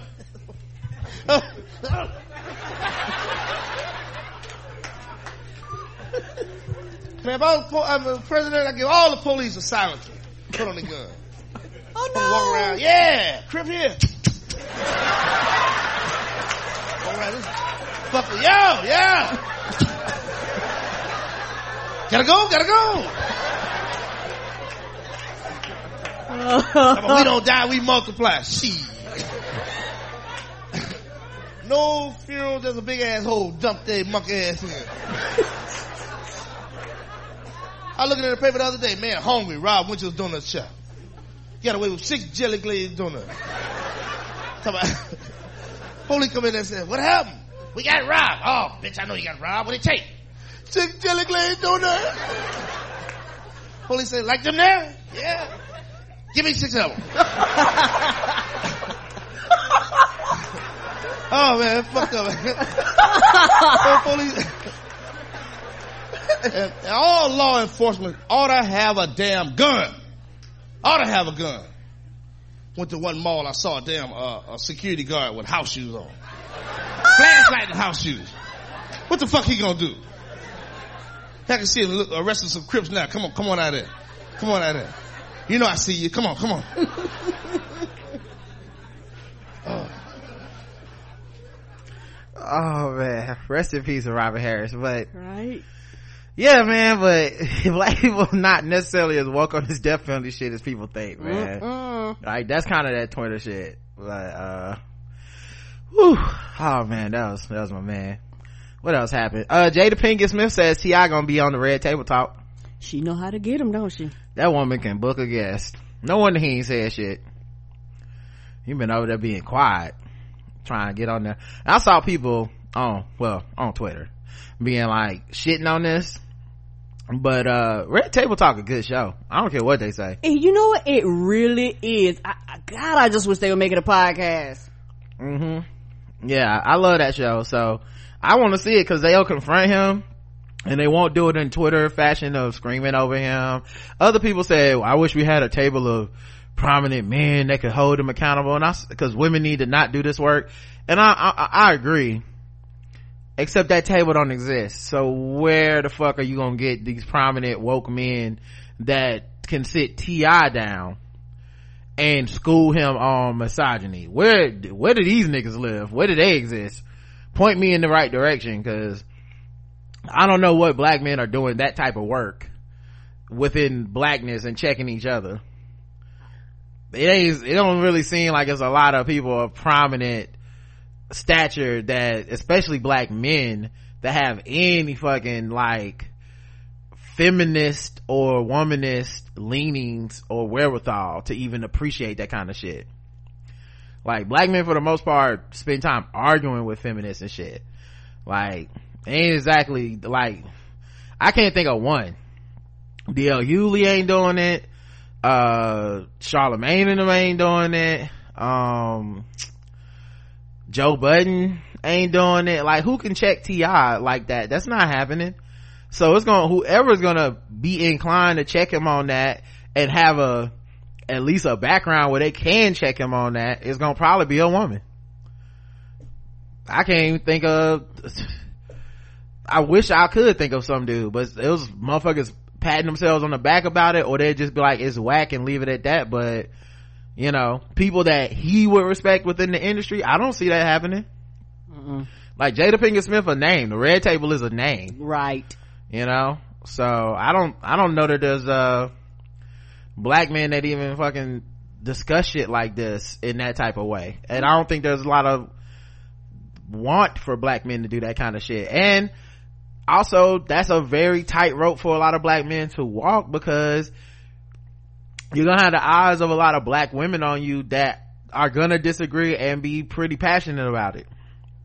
Right So- because you're talking about shit that women have experienced and you have not experienced. Right so you know maybe jada and her you know and uh and, and her daughter and her mom and her mom maybe that's a great place for him to sit down. And one of the things i liked about it is i'm sure they will bring him up on it. I'm sure they'll confront him on it but it doesn't have to become a yelling contest. It doesn't have to become them trying to admonish him for twitter likes which is how people on twitter like shit. Because people on twitter are always like no don't bring him on. Don't give him no more. Da da da da. And it's like y'all don't understand he's not learning a lesson and y'all don't want him to learn a lesson because y'all want to stay in the same place so you can keep bloviating. He if the, if if their goal is to educate not just him but a whole bunch of other people through him right. you're gonna have to confront that ignorance to his face in that way. You know like that's something that their platform is very good at. Um as far as bringing people up there talking about their issues and making them feel heard and seen but also being like well let's push back a little bit on this. It won't be the confrontational shit that people want to see on twitter so hey mm-hmm. don't watch it then. Right it ain't But- gonna be no bloodbath no fight you know It- Yeah. that's you, that's not what you're gonna get. Yeah i'm actually low-key kind of glad that he didn't do the opposite which was go on a press tour of breakfast club uh joe budden podcast and stuff where it would have been a whole lot of people laughing and agreeing and high-fiving or at least being like you crazy dog but for the most part not really checking him on it. Right. Like because he could have done that. You know he could be talking to killer mike right now or somebody. They, ain't nobody gonna stop him. He's still ti like he's somebody. He a lot of these people gonna be scared. Even if they did disagree they'd be a little bit scared to say something about it. So anyway um good luck uh i hope i will be tuning in and i hope it's good you know um and it is funny how people turn on that shit so fast oh god it's so funny because I remember when it was thank God for the the red table and jo- interviewing Jordan, um, the girl from the Kardashian scandal. Yep. Thank God for black women supporting each other, and then the second they take a risk or do something that is that, that- what a terrible idea. Like they do a lot of good work on there, um, especially with Willow um, being there at the table. I love makes that. a big difference. When they talk about like sex and they talk about relationships and stuff i love that willow's there for that shit. Because people don't really think about kid the, the the kids and the younger generation needing to be in the room. Because these things are happening. Motherfuckers watch euphoria and go man it's wild what these kids out here doing? And then be like why they let willow in on the conversation? Because these kids already doing this shit. You either have your kid talking to you about these things talking with you about these things they talking to somebody else. Right because they yeah if they ain't talking to you they talking to somebody. I love them. They do great work. Um ari lennox branded entitled by fans after she complains about losing the soul train award to lizzo. Ari Lennox took to Twitter at the Soul Train Awards on November 17th to express her disappointment about her album Shea Butter Baby losing the Album of the Year award and clap back at critics. I don't know who this is. Uh, she's a black woman singer. Um, uh, I'm not a huge fan of hers, uh, and I, am not saying that in the, the shady way of, right. of I'm not a fan. yeah, fan. I, have never heard I, of music. When I'm saying yeah. I don't like somebody, no, I just haven't really sat down and listened to it, uh, yet. but, um, yeah, she got, uh, like she, she got a good following on, on, on black, black people Twitter, you know? Mm-hmm, yeah, cause there's a lot of people that there's somebody and I'm like, who? Because you know Yeah. me. Um, but, uh, you know, Lizzo, people are saying she's more pop than, than soul or, and so she shouldn't be winning an award at the Soul Train Awards, which is weird because Soul Train Award doesn't reward just soul music. Mm-mm. It's just called the Soul Train Awards. It's not really for soul music. Uh, but it was nominated for the prestigious honor alongside big names like Lizzo, Chris Brown, Khalid, uh, Ella Mai, and her. But when Lizzo's album "Cuz I Love You" ultimately won the trophy, she made it known how she that she felt snubbed. it was not just an award; it wasn't any award show. It was the Soul Train Awards. As you can see, I'm a big fan of soul music and huge fan of Soul Train's history.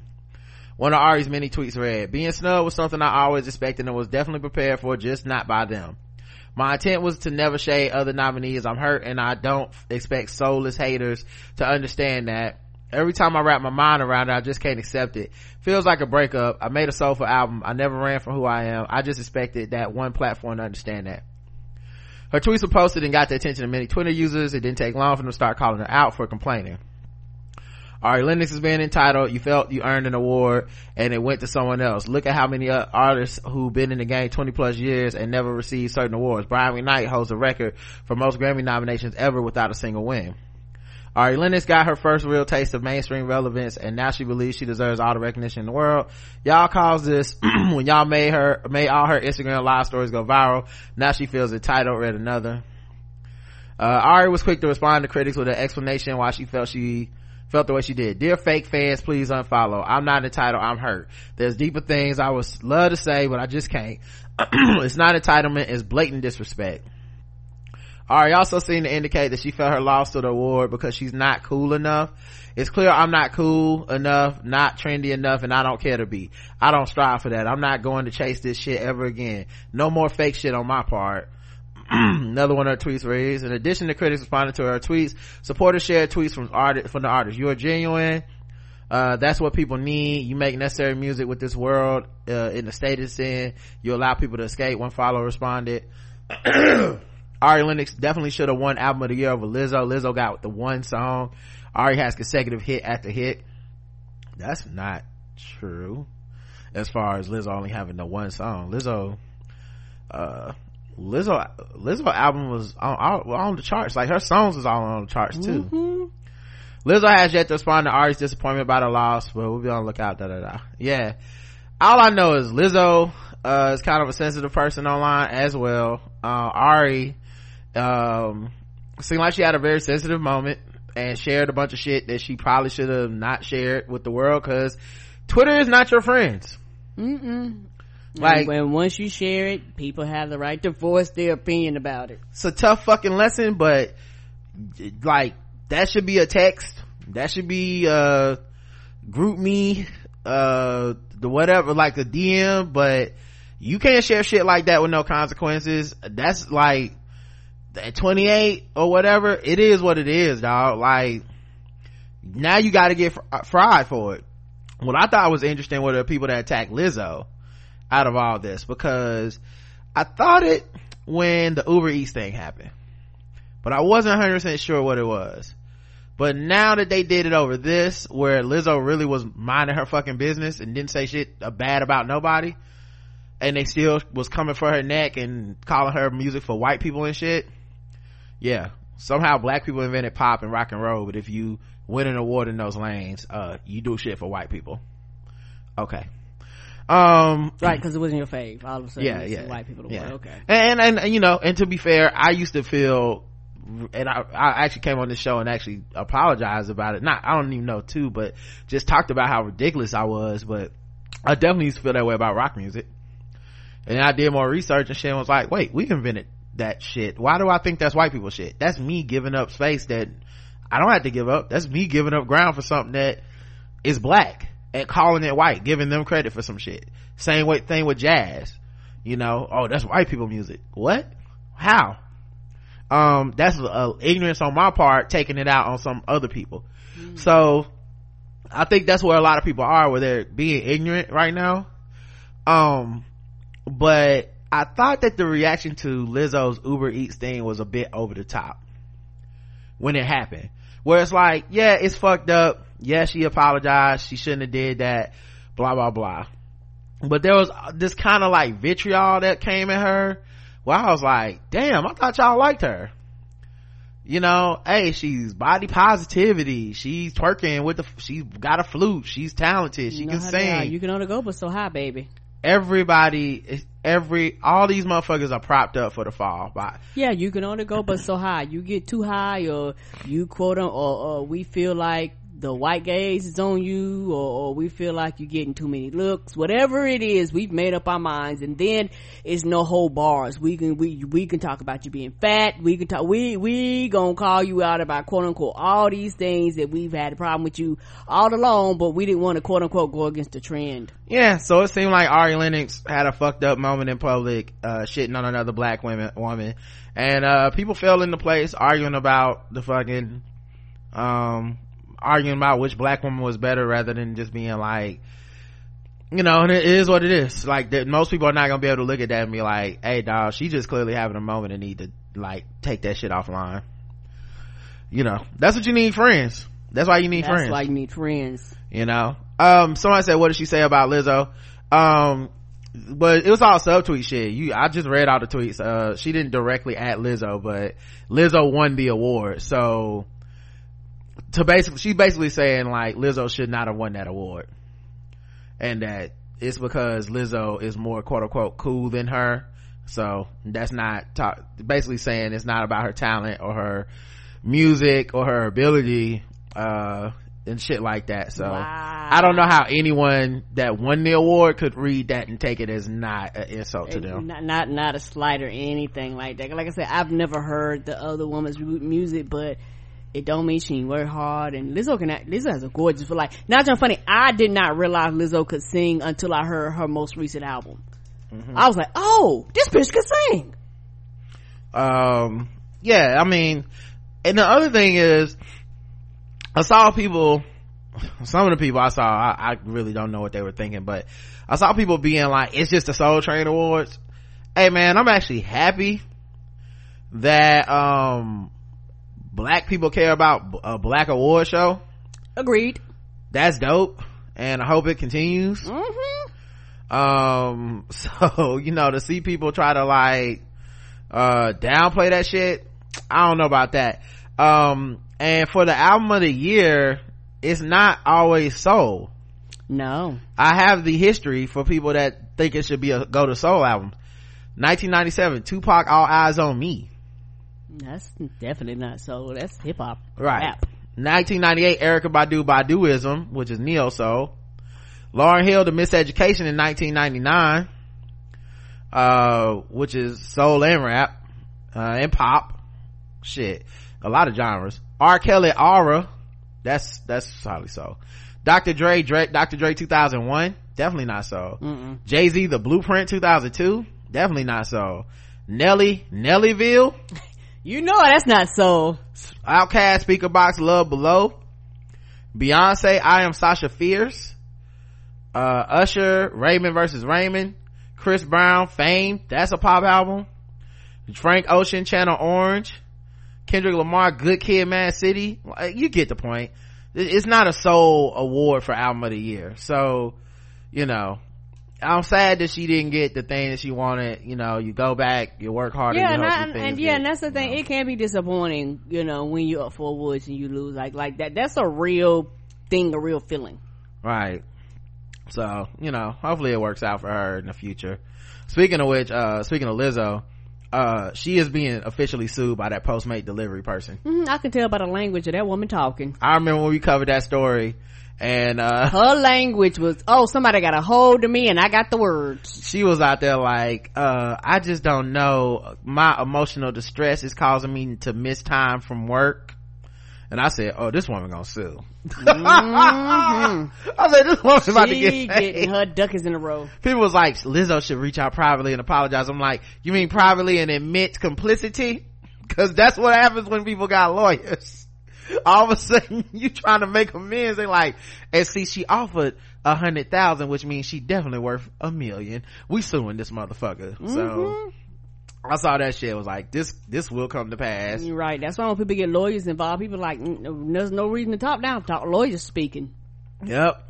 She said she really, and remember she was talking about feeling like her life was in danger. And I'm not trying to, okay, I am trying to downplay it. I, I don't believe people are gonna kill her off of that tweet. I don't believe it. I don't know that she believes it. What I do know is if I was suing Lizzo, I would say it.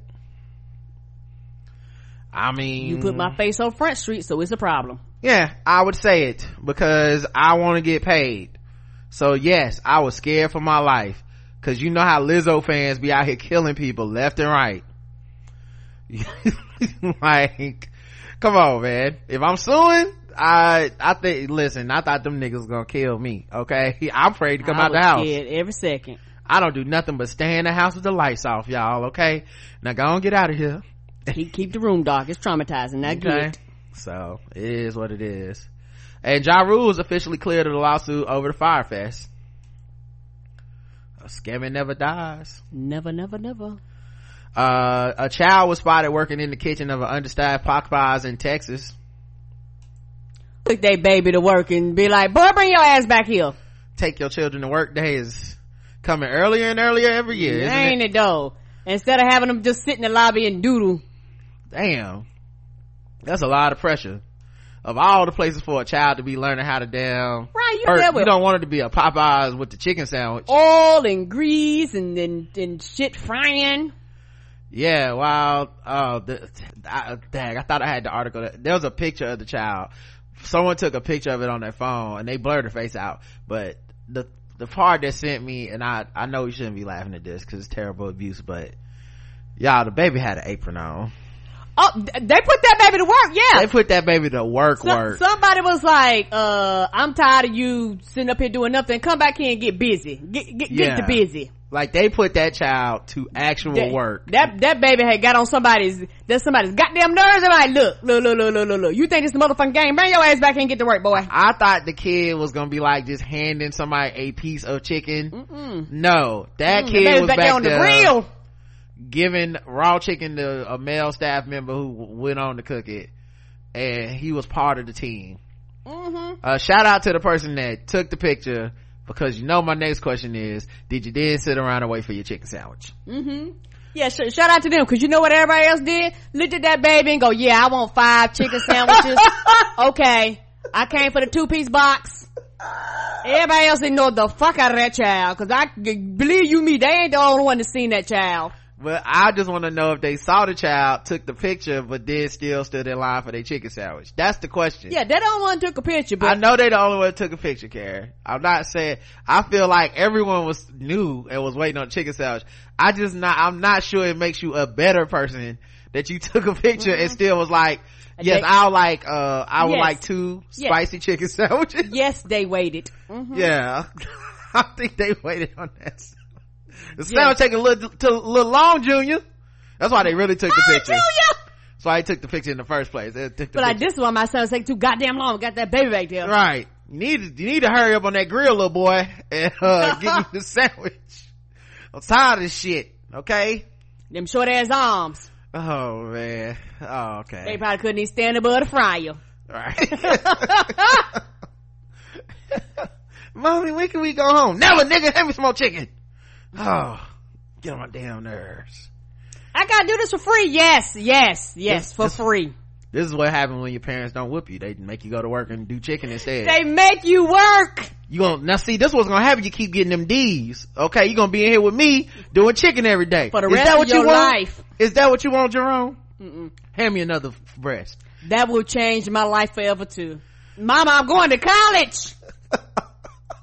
Mama, I never flunk again.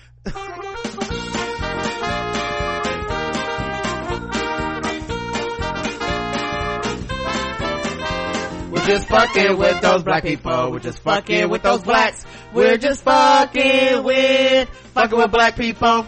That's right, guys. Time to play the game we all hate to play. It's fucking with black people.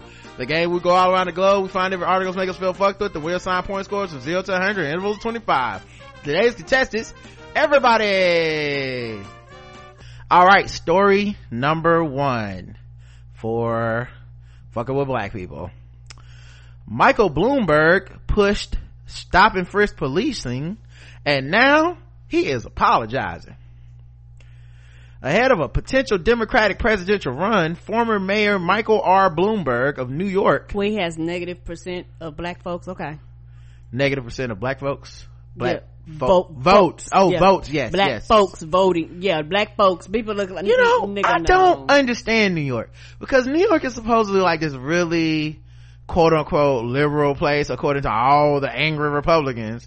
But like, they got some, like Rudy Giuliani, this nigga, like, they got some whack niggas that they have voted for that are clearly overtly racist Yeah, and shit. Yeah, they the mayor so racist. He made a rule that he could have a third term and then turn around and was like, "I'm gonna make it so can't nobody else ever do this again." Fuck him. Yeah, they blow, they voted for, um, like, what's that Bill de Blasio, but they hate him now. Like, I don't understand how these niggas keep winning.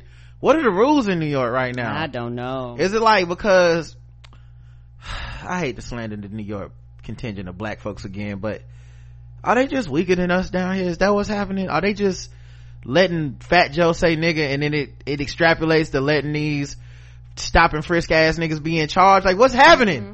How are they doing this to our people up there? Hold the line. Mm-mm. You know why? Cause they're doing the same shit to them up there. They doing to us down here suppressing the vote. They getting their votes suppressed. They must be. Yes, they, yes. I'm gonna go. Uh, you know what, Karen? I'm gonna go with that because they- I refuse They're to closing believe. polls left and right and shit. Yes. I've never met a black person that liked this dude. Mhm. They was like, we gonna be sure niggas don't vote. DeBlasio got a black son with an afro and I still, nobody likes him. Like I'm just not sure what's happening up there. Did these motherfuckers somehow keep winning? Anyway, so this one is running for president now. And he's defended stop and frisk for years after being out of office. But in front of, uh, an audience, he declared during the speech, I was wrong and I am sorry for his stop and frisk policy.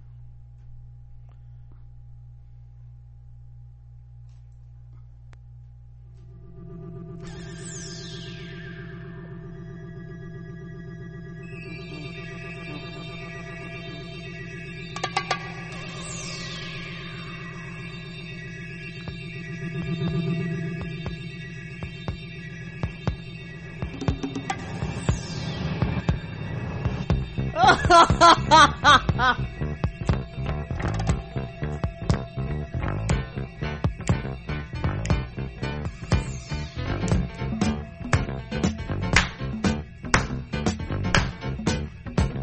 on, Mike.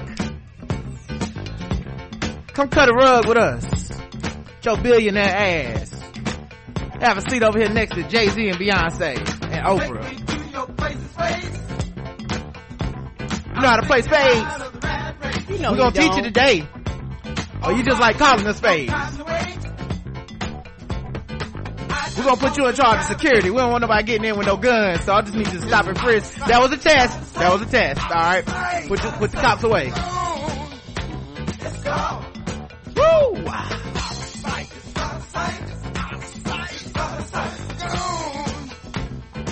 Hey, all you gotta say is you sorry and you welcome to the cookout. No, you get a to-go plate. Mm, uh, what?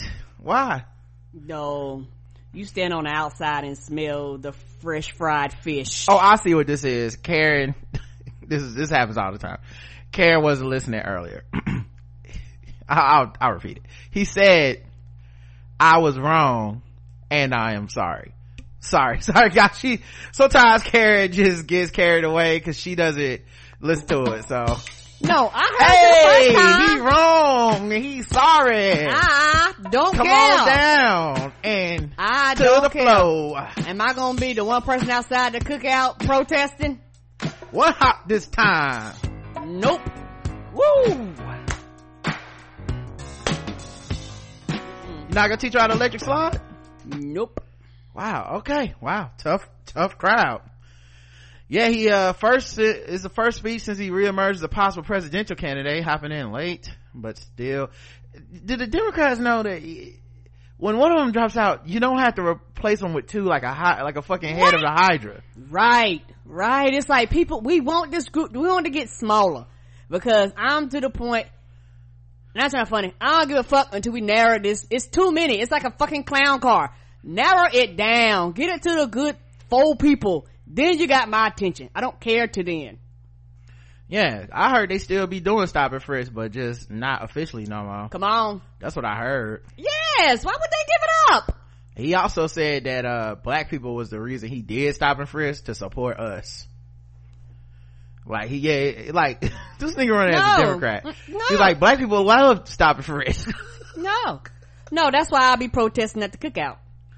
Of course, it heavily, your plate. You can get no aluminum foil. it heavily targeted black and brown young men. This is what's funny to me is this is the kind of shit that people accused Hillary Clinton of doing. Where Hillary Clinton had fucking uh, abandoned and apologized for comments years before running for office, and people still was like, "Ah, "Look at this pandering." This nigga actually is legitimately slap in your face pandering. Like the day before this, I was up here like, "Stop and frisk is good. Black people love it. It worked. Fuck every study. Fuck all the um, results. He Fuck all the lives I ruined." He think he about to win. I don't know what he's doing. Polling that negative 2% talking about I'm gonna win. You can get the fuck out of here. You know what I think is happening? Elizabeth Warren keep talking about taxing these billionaires, Mhm. And the billionaires are turning into motherfucking Thanos. Like, fuck it, I'll do it myself. I know he didn't say fuck it, but y'all know what I mean. But yeah, it's yeah. like I'll do it myself and putting on a billionaire glove and be like, I'll just run for office. I, I mean, I don't know. And maybe it's, and the other thing is, and I said this shit in 2016. Donald Trump successfully lowered the qualifications to be a candidate. Yes, cause now any dumbass anywhere be like, I can run. and that's why I was like, y'all are afraid Oprah's gonna run because y'all think Oprah lost her mind suddenly because he lowered the qualifications to rich, famous. Why not run? You got name recognition. Why not run? Just fuck it. Fuck if you can do the job. Actually, just run. And that's why we have so many Democratic candidates now because everybody that got like three friends on Twitter feel like they can run the shit. Like, oh, you know what? I have 12 followers. Um, think I'm ready to run for president Mm-mm. um yeah until sunday he has steadfastly and his critics say stubbornly defended stop and frisk mocking only mocking only a few months ago the very notion of undertaking an apology tour for his broader record he stood behind the program which gave new york police officers sweeping authority to stop and search anyone suspected of a crime even after a federal judge ruled in 2013 that it violates constitutional rights of minorities Though he has now distanced himself, the policing approach that has another prominent champion President Trump, who called for it to be used nationwide in 2016 and praised the tactics again last year. Nope, I don't think that's not coming. Two sides of the same coin. Uh, but yeah, so, um, I can't imagine what his poll numbers are. They can't be high. Nope. He can kiss my ass. I don't know how this nigga won election in New York. I don't, I don't, I don't know. Somebody gonna write and explain that, I'm sure. Shit, probably several of you niggas, cause Yeah. y'all in New York and I made that Guarantee joke. Voter suppression. I, I, It's gotta be something. Yeah, like that played a big. It's not, big and by the way, it's not just him. Mm-mm. Like, it's a lot of motherfuckers that don't like, uh, Giuliani, um, and, uh, and now they don't like de Blasio, so how they keep winning, I wonder. Cause they don't like them motherfuckers. I don't know. Anyway, uh, good luck. Uh, zero to a hundred. Oh, he get a hundred because as soon as he lose, he gonna be back to frisking. Yeah, I, I saved your cards for him. Fuck him. That's such blatant pan- pandering. Right, and you act like we too dumb to know what the fuck you doing. Like you didn't even try. Didn't even That try, nigga. Like months ago, you was like, just months ago. Come on, man. Uh, Judge Joe Brown is in the news. He is not here for Harriet Tubman's twenty dollar bill because he says putting a black woman on the front of U.S. currency before a black man gets that honor as is an before is is an insult to the black race. Oh, Judge Joe Brown. Oh, Judge. For real, is this this not an onion article? He Are you smoking that. crack, Judge? He really said that. I mean, the shocking comments were made during a recent interview he did with The Breakfast Club. Dr. Umar Johnson. Oh no! Round one. Fight. I got a question for you, Judge, if I could. Yes, sir. Why is your audio so Uh, bad? Because I would hate for any listeners, and particularly feminists, to misinterpret your comments earlier on Queen I Mother don't give a Harriet Tubman. goddamn about feminists. They can go straight to hell, and I know they hate themselves because they got two X chromosomes instead of an XY. They are Is this an impression of Dr. of, of Judge Joe Brown or is this really him? I hope. Is this I, I don't. I hope this not real. Judge Joe Brown a hotep? I hope this not real. No. No. Judge Joe Brown is a hotep? I had no idea. Are they for real? I think it's really him, Karen. I don't, I don't, maybe it's, I mean, I don't think Umar Johnson is known for his comedy skits. Is this fake? fraudulent, self-hating, and they're sick.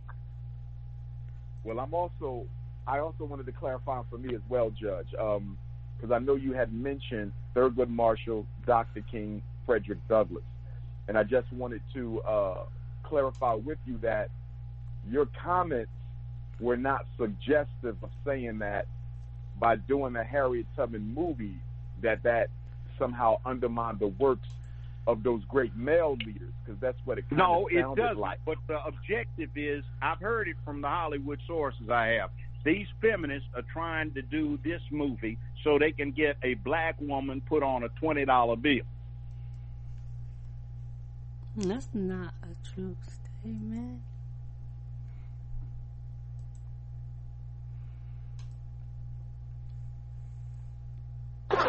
Oh, okay. Oh, okay. Oh, oh, you crazy. I am. This can't be real. This can't be real. It don't sound. This can't, this has to be fake. Uh, who, Okay, this sound like he was doing this on Blogspot. this, let me, it was on Spreaker.com. You're close enough. which we all yeah that's a platform we, i would never use um i'm going to the youtube where the video was posted this maybe the comments will say it's a joke please be a joke I'm hoping it is. what is judge joe brown doing street fighter heated debate snippet part one or two. Two audiences only by valerie denise jones. Uh the comments do not seem to think it's a joke. I love judge joe brown. Agree with everything he's saying here. Speak the truth. Speak the motherfucking truth. Judge joe brown is right. I didn't even see this angle until he made his point. He's so wise Oh, you're going in the comment section. Oh no. but i wanted to see if they would be like ha ha ha girl that's a good impression Mm-mm. no Oh, we stay at the comment section. no and they have no interest in this movie is to soften the public up to the idea of taking a black woman who frees slaves uh, by leading them to freedom and getting her or another one like her on a twenty dollar bill. They can't get a white woman, so they want a black woman. They don't care. They just want a woman, and it downs masculinity. Now, everybody on a bill is not a dead president. Don't forget Ben Franklin. He was never a president. So that's plenty of precedent to put in somebody black who was never a president. Like, let's say if we want to go back to the 19th century, like all of the rest of the people are on there, died off in in the 19th century or the 18th century. We've got Ben Franklin, so we can have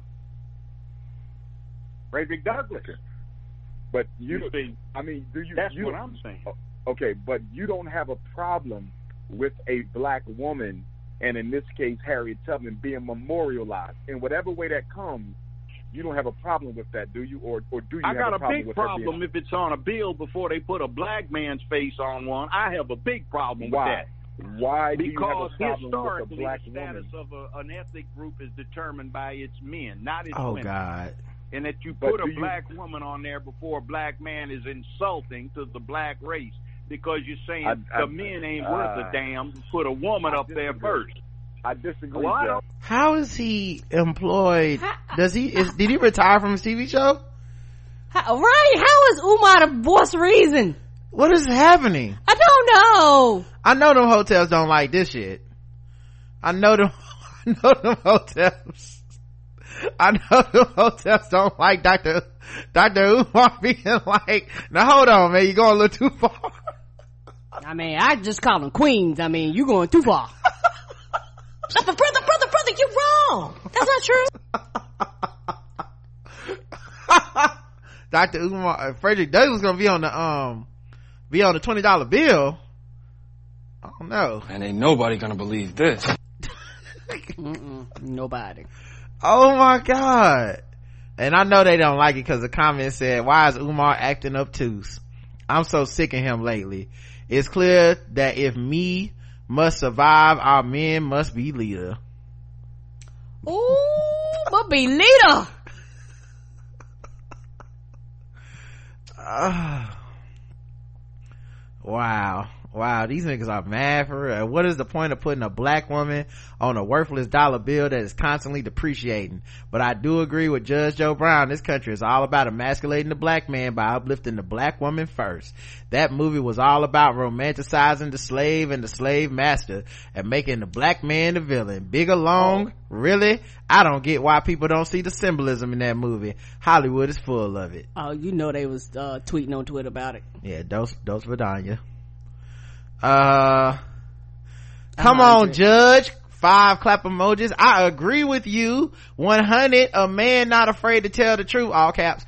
God bless you, judge. Please keep spreading the truth. I'm a woman and I say what, what they're trying to do to our men.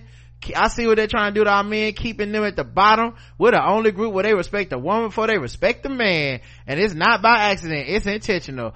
Fuck a feminist. So glad we still have men like the Honorable Judge Joe Brown standing tall on the front line, representing our people like they're supposed to be represented. They want our men to hide behind their women, shaking my head. May God bless the read more? Nope, I will not. Mm-mm. And at the end, you think it ends with pick me. Choose me. Click here. Hotep Tris, I choose you. Um, yeah. A hundred. You don't need to read no more. No. All right. Um, Umar collects most of his donations from black women for his school. He's not going to agree with Judge Joe Brown, even though he's right. Oh, follow the money, I guess. Follow the hotep money. Goddamn, Judge Joe Brown. Oh, that's just, that's just very special. Is he on crack? What you just said is one of the most insanely idiotic things I have ever heard. At no point in your rambling, incoherent response were you even close to anything that could be considered a rational thought. Everyone in this room is now dumber for having listened to it. I award you no points, and may God have mercy on your soul. Judge Joe Brown, the one that accused everybody of being on crack, right? Mm-hmm. Oh my God, this nigga. I disagree. I don't I think won't. And the other putting thing is, Harry, I, we need I black male think leadership. honoring black a black woman need does to not. lead the black race by saying impose your sense of responsibility on motherhood and start raising some decent young men instead of these little monsters that you have running around the house where you don't want to have a father involved with them. Start being But- real mothers and pay attention to it. How is the woman I never understand that argument because they always skip over the fact that the men grow up to be terrible men and then the men don't raise their children and then the women don't want monstrous men around the children and then they also say it's the woman's fault but it's never the fact that a nigga becomes a monster and it's on them Is Joe is Judge Mathis the one that say about it on crack? Maybe judge mathis is crack. I don't that yeah you know what? Judge mathis is crack. Okay. yeah judge joe brown is not crack. Judge mathis think everybody on crack. It don't matter what the fuck you in there for. You did some crack, didn't you? yeah. I'm in here for weed. yeah sir. He he stole my puppy. Is the puppy on crack? I'm like what the fuck? What is you sold the puppy for crack. Let's be honest. Somebody in here owns some crack. i smell crack. Who got some crack Is me a- in my is- chambers Is that a hint of crack I smell? I would like to meet whoever has the crack in my chambers for a brief recession. Uh, we'll be back in 20 minutes. Let's take a crack recess, everyone. I'm gonna give everybody an hour to go find crack. I know all your crackers need to do some crack. And, uh, meet me in the back if y'all, if, meet me out back. Maybe he sells crack. Maybe that's what it is. I don't know. He's like, are you on crack? Would you like to be? I got the best shit in town. If you got twenty dollars, you can be on crack in my courtroom. Okay, you just need to play your cards right, and you get some crack. Okay, I guarantee you that. God damn, Judge Mathis a hotep. Boy, I don't know how this. What is this world coming on to, man? Judge O'Brien a hotep. I mean, not Judge Mathis. What is the world coming to? Mm-mm-mm. All right, uh, you know what? We've been two hours. Let's do the sword ratchetness and get out of here. Okay. Oh man. Uh, what zero to a hundred, Karen? Oh, a hundred. Everybody. Uh, Drakars. Everybody Drakars. get a hundred. Dra fucking cars. This nigga. Woo, everybody get a hundred. That is ridiculous. Ain't it? They're gonna put him on there before a black man because you know they're trying to destroy and emasculate us. My Hollywood sources. This nigga.